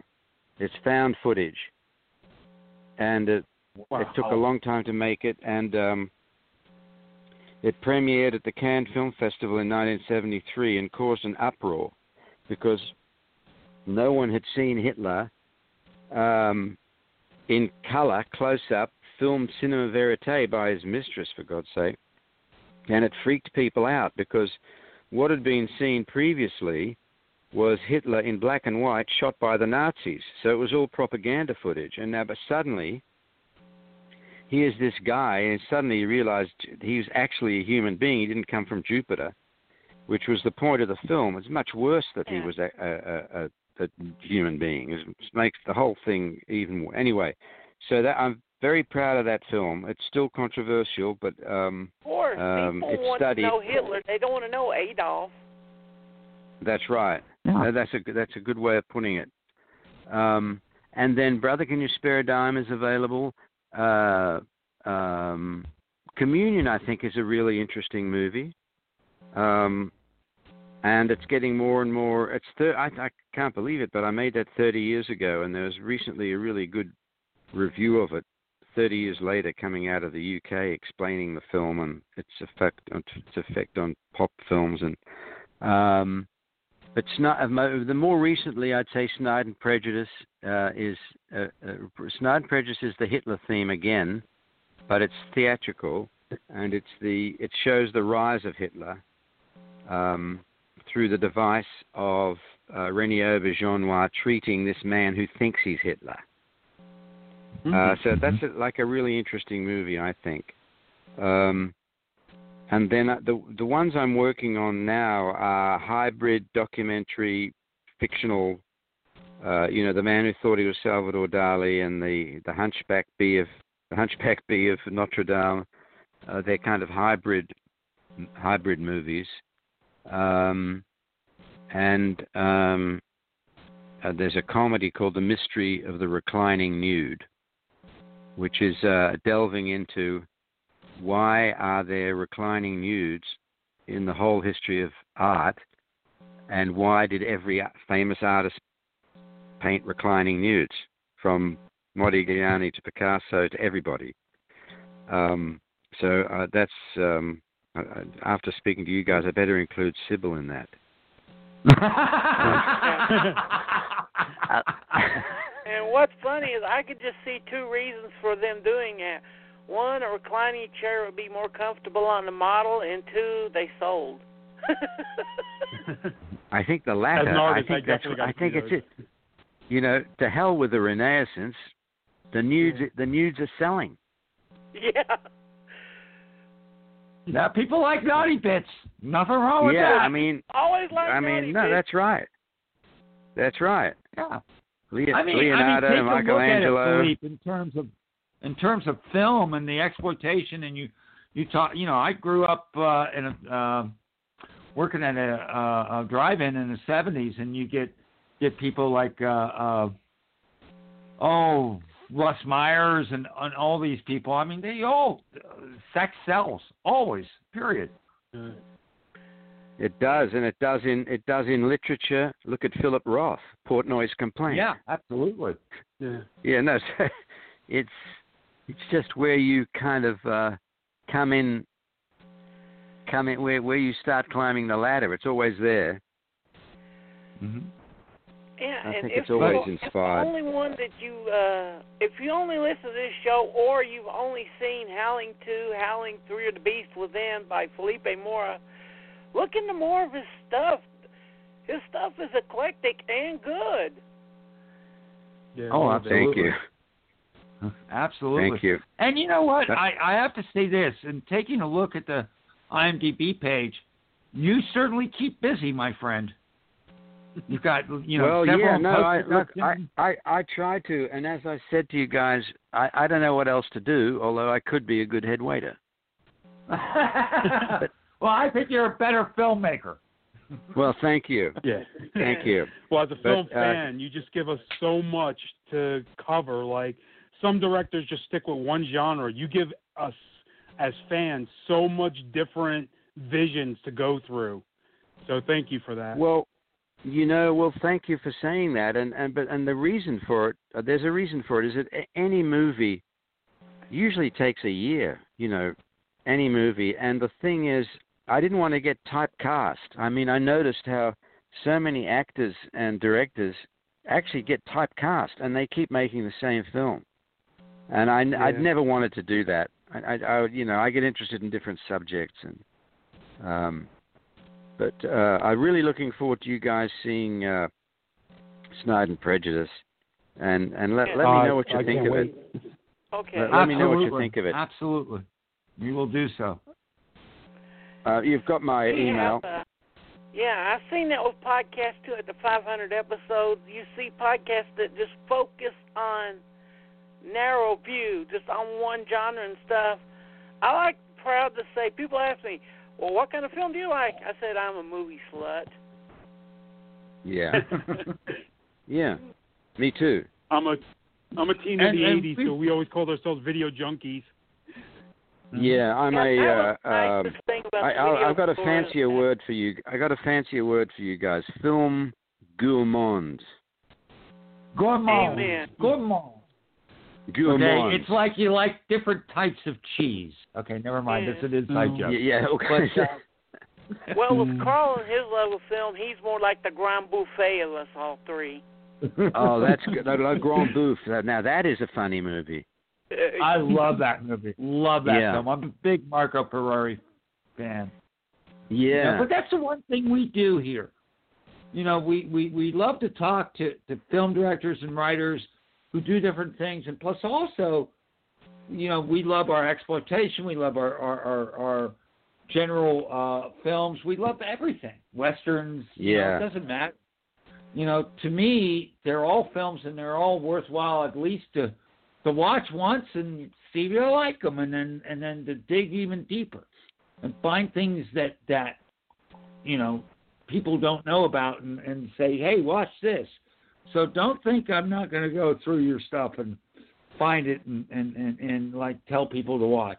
No question about it, Philippe. Yeah, that is nothing well, that makes me happier when I look at the subject and it's like, you mean there's more? Oh, yeah. Hell yeah. Um, I'm trying to think. Um, you asked me what uh, my favorite films are. I think you said, uh, um, but it's it is very difficult to, to pinpoint. I mean the um, the compilation films or found footage, the collage films are kind of interesting because that was um, uh, innovative. So no. th- that was kind of good. Um, I've oh. been looking. I've been. messing around with three D actually, uh, and I haven't. Um, I shot some stuff in three D, but it's um, it's just difficult for people to see stuff in three D, you know. Yeah. Um, uh, yeah. There you go. Okay. Well, thank you for being on, Felipe. It's really been an honor, and I'm finally glad to be able to pin you down to get on this show. Well, I'm so glad you, you did, and um, uh, and I'm uh, honored to be on the show five hundred. I know that's a distinction, so uh, yeah. Thank you, guys. I really appreciate it, and I appreciate your enthusiasm, and it's just great to talk to people who love movies, as you yeah. say, any genre. Mm-hmm. Yeah. Well, I'm going to take the, the we are uh, cineast gourmands, and I'm going to run with that, okay? I'm I like taking it. that from you. I like it. I do too, very much so. Uh, again, my my thanks, Philippe, for you being on. This has been such a pleasure, and, well, and my, my, uh, I must I, say, I, I gotta say one thing uh, is that when it comes to uh, marsupial werewolf movies, I think that is like the greatest uh, sequel of that series. And I think you did something really special. Yeah. Well, so, thank so you very much. You know that. That, that, thank you very much. You know, if you're asked to do a sequel as a director, you're damned if you do and you're damned if you don't. If you don't make it like the first one, the fans don't like it. And if you make a completely different one, they, they don't like it. So I just decided to go apeshit and make it completely different. It was like... Um, and well, that's that. definitely an apeshit film, and I love apeshit films. So there you go. Uh, so Thank you. Smart-ass, well, why were they marsupials instead of just wolves? And I said... It's set in Australia. Why would they have That's right. non-marsupials in Australia? That's right. And then we had two gags with that. We said it was it should have been called A Womb with a View. I love it. We we, th- we thought we we'd get the classy crowd in with that, A Womb with a View, and uh, that the film was uh, tongue in pouch. That's great. That you have a great sense of humor. Not that right now. Yeah. But you know, maybe I should still make A Womb with a View. Yeah. We'll see. Yeah. Okay. Thank you very much for being Okay, on. guys. Thank you. I'll, I'll, I'll let you guys go. It's been a great pleasure talking to you. Really. Pleasure's and, ours. Great pleasure having you on, Philippe. Thank you very much. Okay. Take care. Yeah. You too. Bye-bye. Stay, stay safe. Okay. Yes, you too. And I and I can tell you, we did not plan on doing five hundred of these, did we, Carl? No, we didn't. We did. We it just did it. You know, I mean, you're driving down the road, and all of a sudden, someone's like, "Hey, look at the speedometer." I'm like, "I'm not doing fast." And then you look down and you're going a hundred down the freeway. Well, you, you know, we talk about five hundred shows. We should make this clear. That's five hundred shows on Blog Talk. Yeah. How many shows do we do on Hoobazoo? About sixty or seventy on Hoobazoo. And then we did about forty or fifty on the old ones, which... The first ones I'm glad are gone. If anyone digs them up, I've said it before and I say it again, I will bash your head in with a ball bat. Oh, looks like I'm going to have to well, do some digging. Just like a fine wine, we get better with age. What can we say? And our ass turns to vinegar, too. Yeah, that, too. And it's nice to get Fred in here. He he devalues yeah, thank you. Enough, but yeah, he knows his stuff. I'm just happy Fred, you guys brought me into. Yeah, and, and Fred, it's yeah. it's a pleasure to have you on. I mean, you know, we're finally getting getting a chance to connect after all these years. Yeah, I so know. That's very it's cool. Weird. Very weird. Yeah, and uh, it has Fred's to happen old, sooner. Fred's an eighties punker, and Carl's a seventies punker. Nice. Yeah, I actually, I actually. Um, Uh, ran and was a uh, uh, program director of a college radio station uh, back oh, from so seventy-five sweet. to seventy-nine. So, yeah, man. Yeah. See, I was just um, a skate punker from the uh, eighties. I guess we were considered like what second wave, like the second wave British punk and er- early American hardcore. So, so, so you're talking what about eighty-four to eighty-seven or? Um, no, I was well. Pretty much, um, I was born in seventy-one, so probably... Oh, okay, okay, so yeah. Yeah, yeah, yeah, you, so, yeah. We're talking like eighty-four, you're thirteen years yeah. old, yeah, okay. Yeah, yeah so yeah, I was about then, but I mean, I got into it early. Mm-hmm. I got into it like when I was like nine or ten, because I went, I remember specifically okay. going from like Sesame Street to Ramones, Sex Pistols, Dead Kennedys. Okay, okay, so you were there at that point, okay. Yeah, yeah I, and yeah, I still have I was, my original... Uh, I was I was a bit older, um, uh, but yeah, yeah, I mean, um, I I lived in New York in the early eighties, uh, and so it was more, used to go to C B G B's, but that time, by that time, the real punk... That sort of left, and you were you yeah. had the stiff artists. You had Ian Dury and and all those guys come in, and I was a huge Ian Dury fan. Yeah. Uh, uh, yeah. And Joe Jackson back, and, and, and of course, uh, Gang of Four. I'm a huge mm-hmm. fan of Gang of Four. Shriekback, yeah. uh, uh, early uh, X C C. You know, yeah, see, I was uh, a street punker, because where I grew up in New Jersey, it was all industrial parks. So skateboarding okay. was just, like, natural to me. So I was more like the S S T label bands, like Black okay. Flag, um, yeah, Worm, yeah, which stuff was like not, that. Which, yeah, okay, which I got That's into West later. Coast. I found later. Yeah. No. So I was like I the later ask, generation. We're in Jersey. We're in Jersey. Uh, I'm in the Newark area. Like Newark, New Jersey, Irvington, Maplewood, that area. Oh, yeah, I know where that is. I, I lived, uh, before I came here in New York, I lived in uh, in um, uh, uh, Raritan Valley. So, uh, you know, I I, yeah. I lived in, oh, I can't think of the name right now. God damn it. Uh, oh, well, never mind. Yeah, when I well, was listening to my... everyone here in Tennessee were listening to, like, uh, hair metal and stuff like that. And then I was, was like bringing fear and stuff to listen to at school and just horrifying these poor little hairbrand creeps. yeah. yeah. Now, I if like, I go back, I, I got to tell this story since we're talking about music, okay? So, I was born in fifty-eight, okay?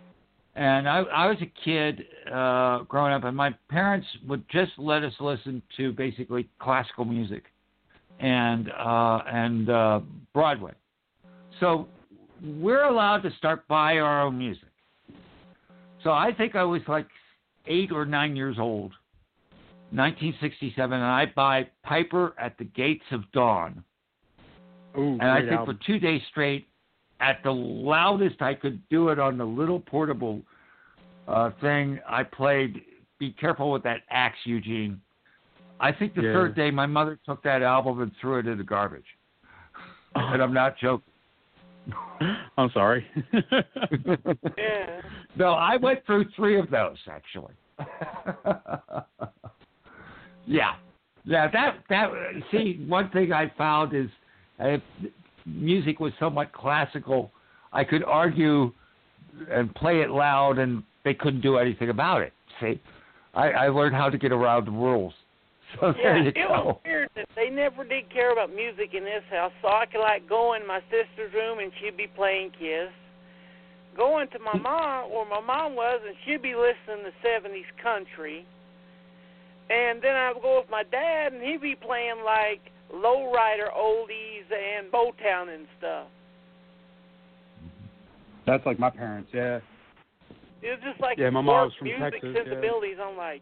You mean people don't listen? People don't listen to more than one kind of music? Apparently not, to a lot of people, yeah. Yeah, my punk music came from my sister, because my sister went through an uh, age where she got out of punk and went in straight into, like, Motley Crue and hair metal. Oh, oh God help us. Never so mind. Go ahead. She was getting ri- she was getting rid of her records, and I was like, and I'm sitting in my room listening to you know Sesame Street and children's records, and I was like, I'll take them. My sister's like, my sister and her irresponsible self was like, yeah, sure, take them. And the first record I put on was the Ramones, and I still have it to this day. And when I heard that, I threw all my Sesame Street records out, and that's all I listened to was, like, Ramones, and I grabbed her Dead Kennedys. I grabbed her, she had the original Nevermind the Bollocks Sex Pistols, and just played them over and over. Oh, yeah. And then when I was, like, old enough to get, like, some allowance money, I'd run to Alwick's and um, Elizabeth, and I'd buy, like, Suicidal Tendencies and all the punk bands that were out at that time. I just ran through, I was like, punk rock. That's all I knew. I was just like, I need punk rock, because there's no internet to look stuff up. So yeah. They were just like, oh, okay, come here. And they just, like, let me buy different records. What was that the label irresponsible you said adult. That put out uh, Black Flag? S S T. Yeah, I that was S S T, at yeah. one of my hecks, it was like a local department store. I found something called a S S T sam- one of the S S T sampler tapes. Oh, yeah, Blasting Concepts, right? And I just right? looked, and there it was, was a volume like... one. Yeah, I looked and it's like skate or die. Da, da, da, da. I looked down and I was like, yeah. Well, it's only two dollars. Mind blown. Yeah. Yeah, the S S T comps were uh, Blasting Concepts. They had a couple volumes of those. They were great. That had like early versions of like um, Saint Vitus on them. That because they kept changing singers. So yeah, no, they were great. Yeah. Yeah, me and uh, Fred really bonded, Carl, over Return of the Living Dead. Yes. Well, it's one one yeah. of the great. Uh, it's one of the great uh, um, uh, punk rock films. It really is. Yeah. Yeah. It is. Yeah. No, and they handled it right. Which, um, Steve and I did a podcast about that film, and I think yeah, you and I bonded did, after. Uh, our... Yeah. We bonded over the fact that when I told my story on Facebook about how I got my original Return of the Living Dead poster, and you were like, oh, I got to have Fred on one of my shows. it, it was, no, it's way. We've known each other since back then. I'm like, I got to have this guy as my friend. He lo- he stole a poster.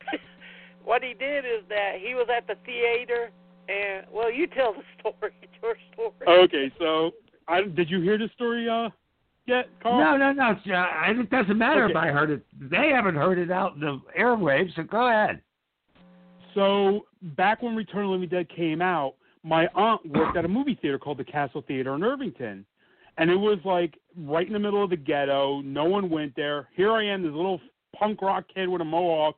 I, I heard about the film. I went in to see it. My, I used to get in for free. My aunt would just let me in. And I sat through, I think, two showings of it.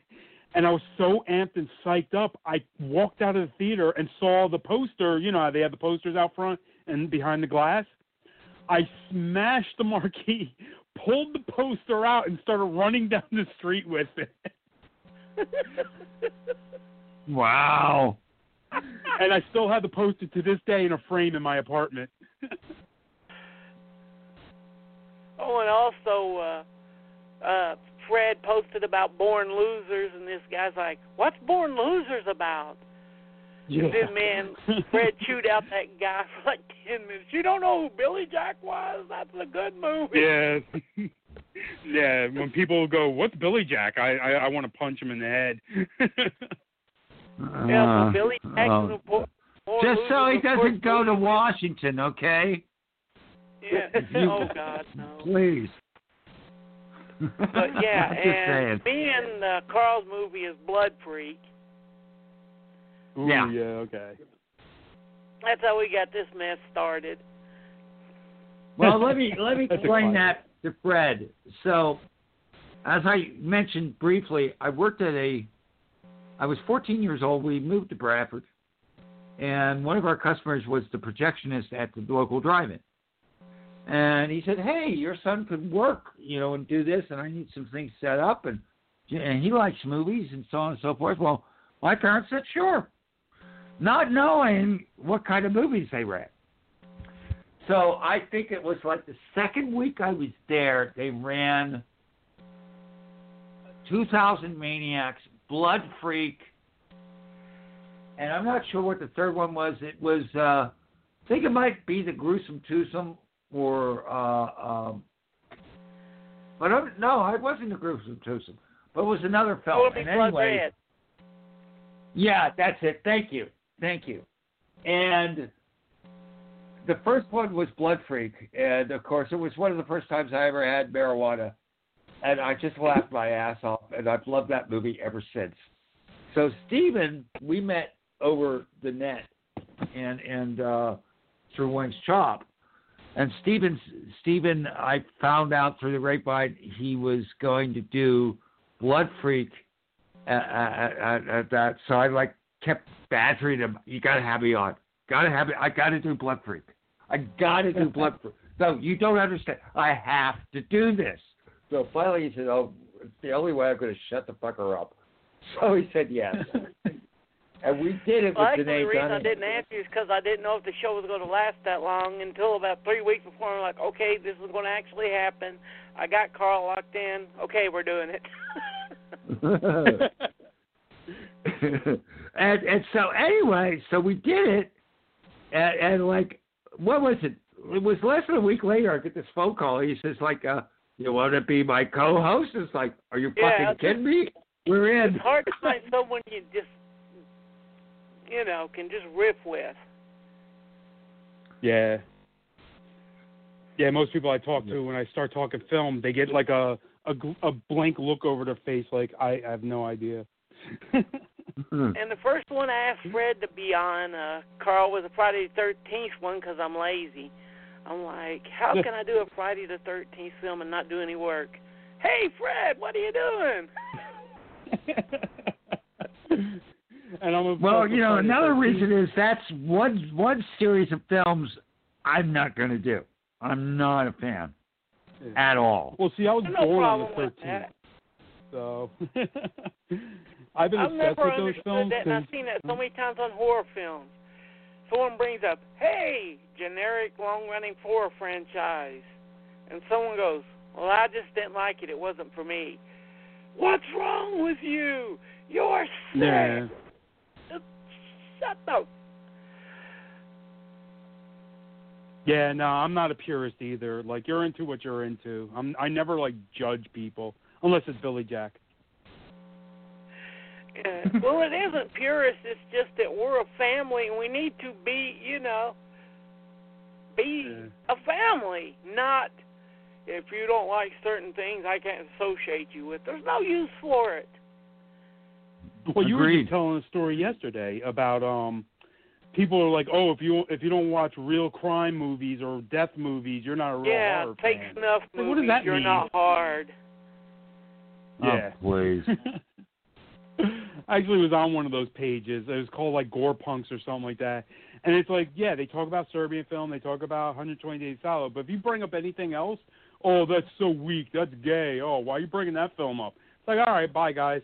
It's like, you know, purists. And I though hate that. I do think uh, that both of those films, which they talk about, they're like, those films are gay. But the films that you champion, sir, have underage sodomy upon male people. Yeah. What does that say yeah. about you?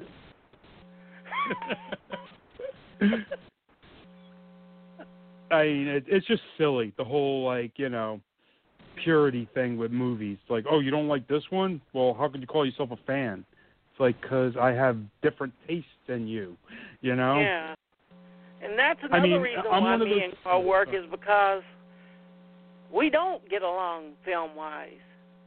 If that makes yeah. no, we sense. don't. I mean, there are Carl certain things that we definitely side, and uh, I'm agree on the with. Yeah. So there are certain things like The Simple Dwarf. I ain't fucking watching that shit. He has dwarf. And then, of course... Tell him, tell him the one that, you know, the, the flowing uh, wheels, fields of wheat. Tell him about that. Oh, yeah, the Malik joke. Oh. Yeah. No. And that comes from Ben Wheatley on A Field in England. He has that scene in scene there, Carl, where he has that. And his producer gives him, she says, oh, is that your Ozu shot? And he goes, are you stupid? That's my Malik shot. Yep.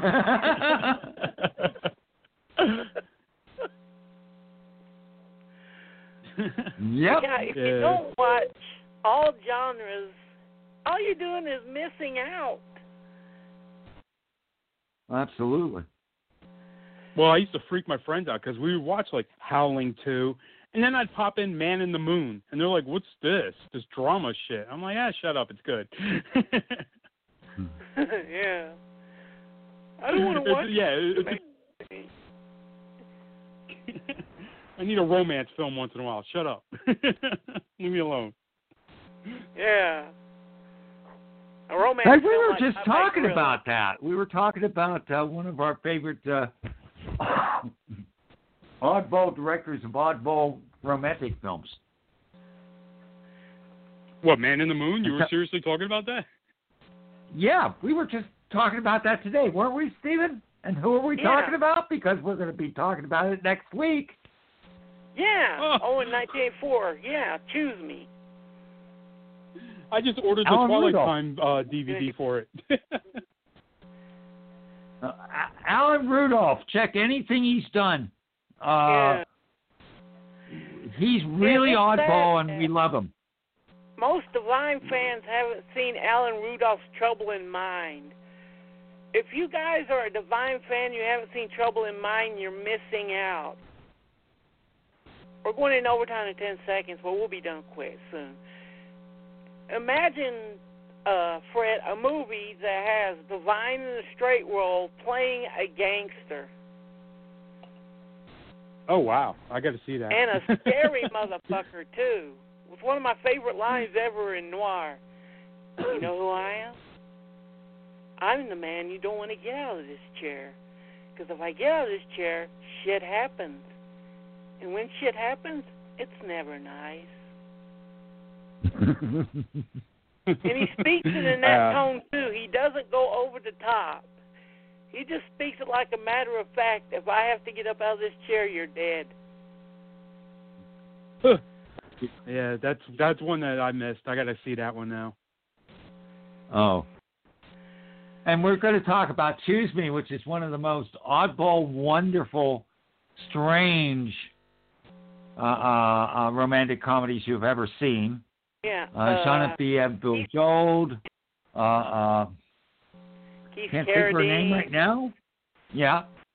Ray Don Johnson. Leslie Ann Warren. Too. Keith Carradine.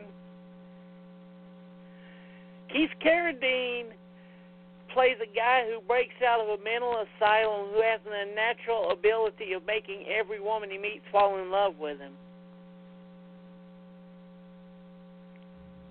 What film is this? Choose, Choose Me. me. Hmm. It's another one I haven't seen. I got to see now. Well, this is the guy. Alan Rudolph is is is uh, was a protege of uh, Robert Altman. Now, Robert Altman's my favorite yeah. director of all time. And whereas Altman looked at the human condition and ensemble casts, uh, uh, Rudolph was the romantic. So he goes in a different direction than than than uh, Altman. So there's you can tell that they're connected because he does right. deal with ensemble casts and so on and so forth. Yeah. But it's wonderful stuff. Um, one of my favorite movies of his is Made in Heaven, which is uh, uh, Timothy Bottoms, who goes off uh, to find his fame and fortune and basically dies trying to save this woman from a uh, uh, from a car wreck. And he goes up to heaven and falls in love, but she goes back uh, to to Earth, so he's got to go back to Earth. And the whole thing, all of heaven, is run by Emmett, who is Deborah Winger in drag, Uh, drinking uh, and, and smoking uh, uh, cigars. And I'm not joking. It's Deborah Winger and, and drag with cigars. Oh. Am I joking, Stephen? No, he's not. That's uh, he likes taking a semi-normal situation and then putting in something very fucking bizarre. It's like, what the hell? Yeah. Opening and, up, opening, uh, opening tomorrow up to the we're world. Going to be recording one of the most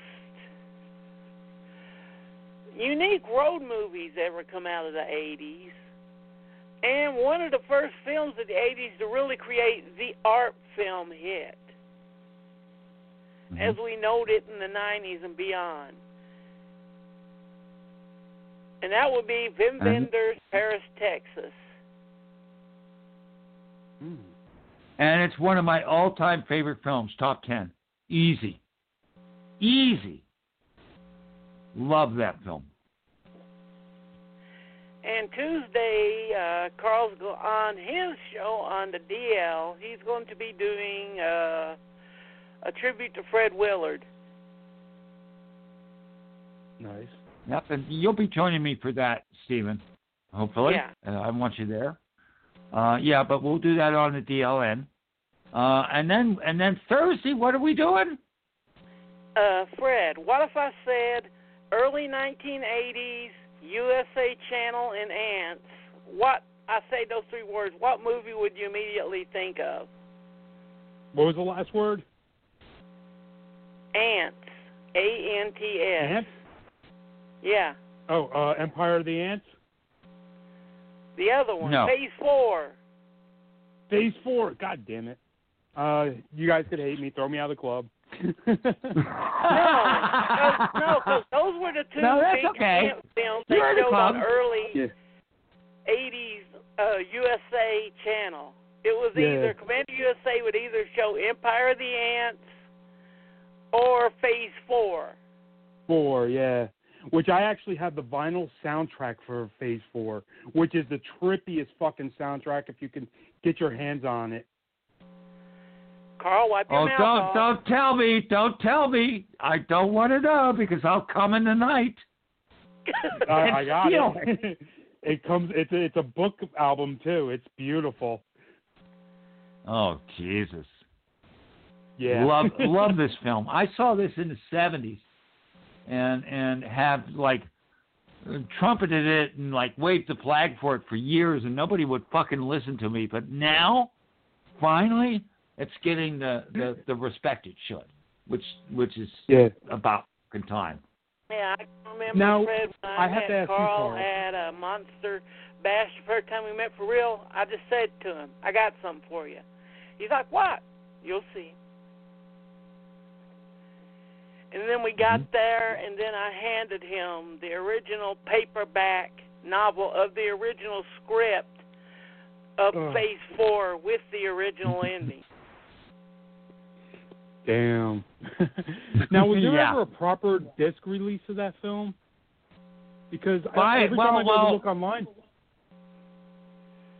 Okay, so so there was a disc release of the theatrical cut and the aughts, um, and you could only get it from Best Buy.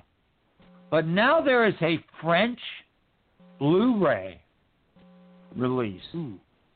and I think it's all region. With the ending, with the real ending. Oh, okay, good. Uh, I know that we were talking to filmmaker Dan Kramer, and Dan, I wanted Dan on with this, but he's not going to do it because the Criterion Channel uh, doesn't have the original ending, and and he's got the he's got the uh, Blu-ray, uh, and the French Blu-ray. And for some reason, the, the U S distributors have the director's cut, but they won't do shit with it. Uh, that pisses uh, me off. Yeah, it's, well, it's think bullshit, about Olive. Yeah. They they put out press releases for months, didn't they, Carl? We got the director's cut coming out on Blu-ray V. They got the director's cut, and then about two weeks before it come out, the motherfuckers would not let us have the print. Yeah. And I'm and I'm being a direct quote there, aren't I, Carl? Yes, you are. Olive was not happy. No. And I think they sued him finally. Yeah, they sued him because they had them... to cancel about forty percent of the pre-orders because people didn't want to buy that cut. No, we want the cut with the with the ending. Yeah. Seriously.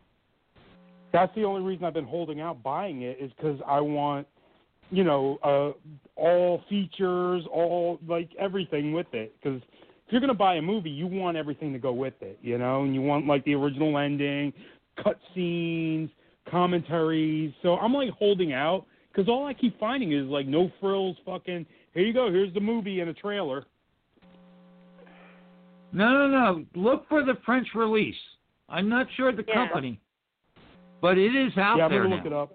And, and you might want to All talk right. to Diabolique instead yeah. of Amazon. Okay. You could try Amazon, but I bet oh, you Diabolique can have it. He just bought Mutant from him. Yeah, yeah, I just got Mutant, which is a special edition with commentary and interviews. So mm-hmm. finally. And thank you guys for listening to five hundred episode, and thank you guys for being on tonight, and definitely thank you to Philippe Mora. Watch more of his oh, movies, people. He's more than Howling two and three. And if you haven't yeah. seen Communion, watch it. It's one of the last great uh, art movies of the whole Chariots of the God U F O era. And don't forget Brother Can You Spare a Dime either. Seriously. Oh, yeah, Brother Can You Spare a Dime and Swastika if you can find it. Right. So, so one thing before we go is really, you know, as we look at five hundred shows, Stephen, I have to really sincerely thank you for putting on, putting up with me for so many things, and we're, oh, yeah. we're at each other's throats at times. But really, what you've done here and, and having me on, I truly cannot thank you enough. And I do mean well, that I'll from the bottom of my before, mind. But I'll say it right now. I forgive you for leaving the show the first time and getting anally screwed and anally screwing the members of your group by a group of con men who are just fishing. Well, whatever. Fuck you. I love you. uh,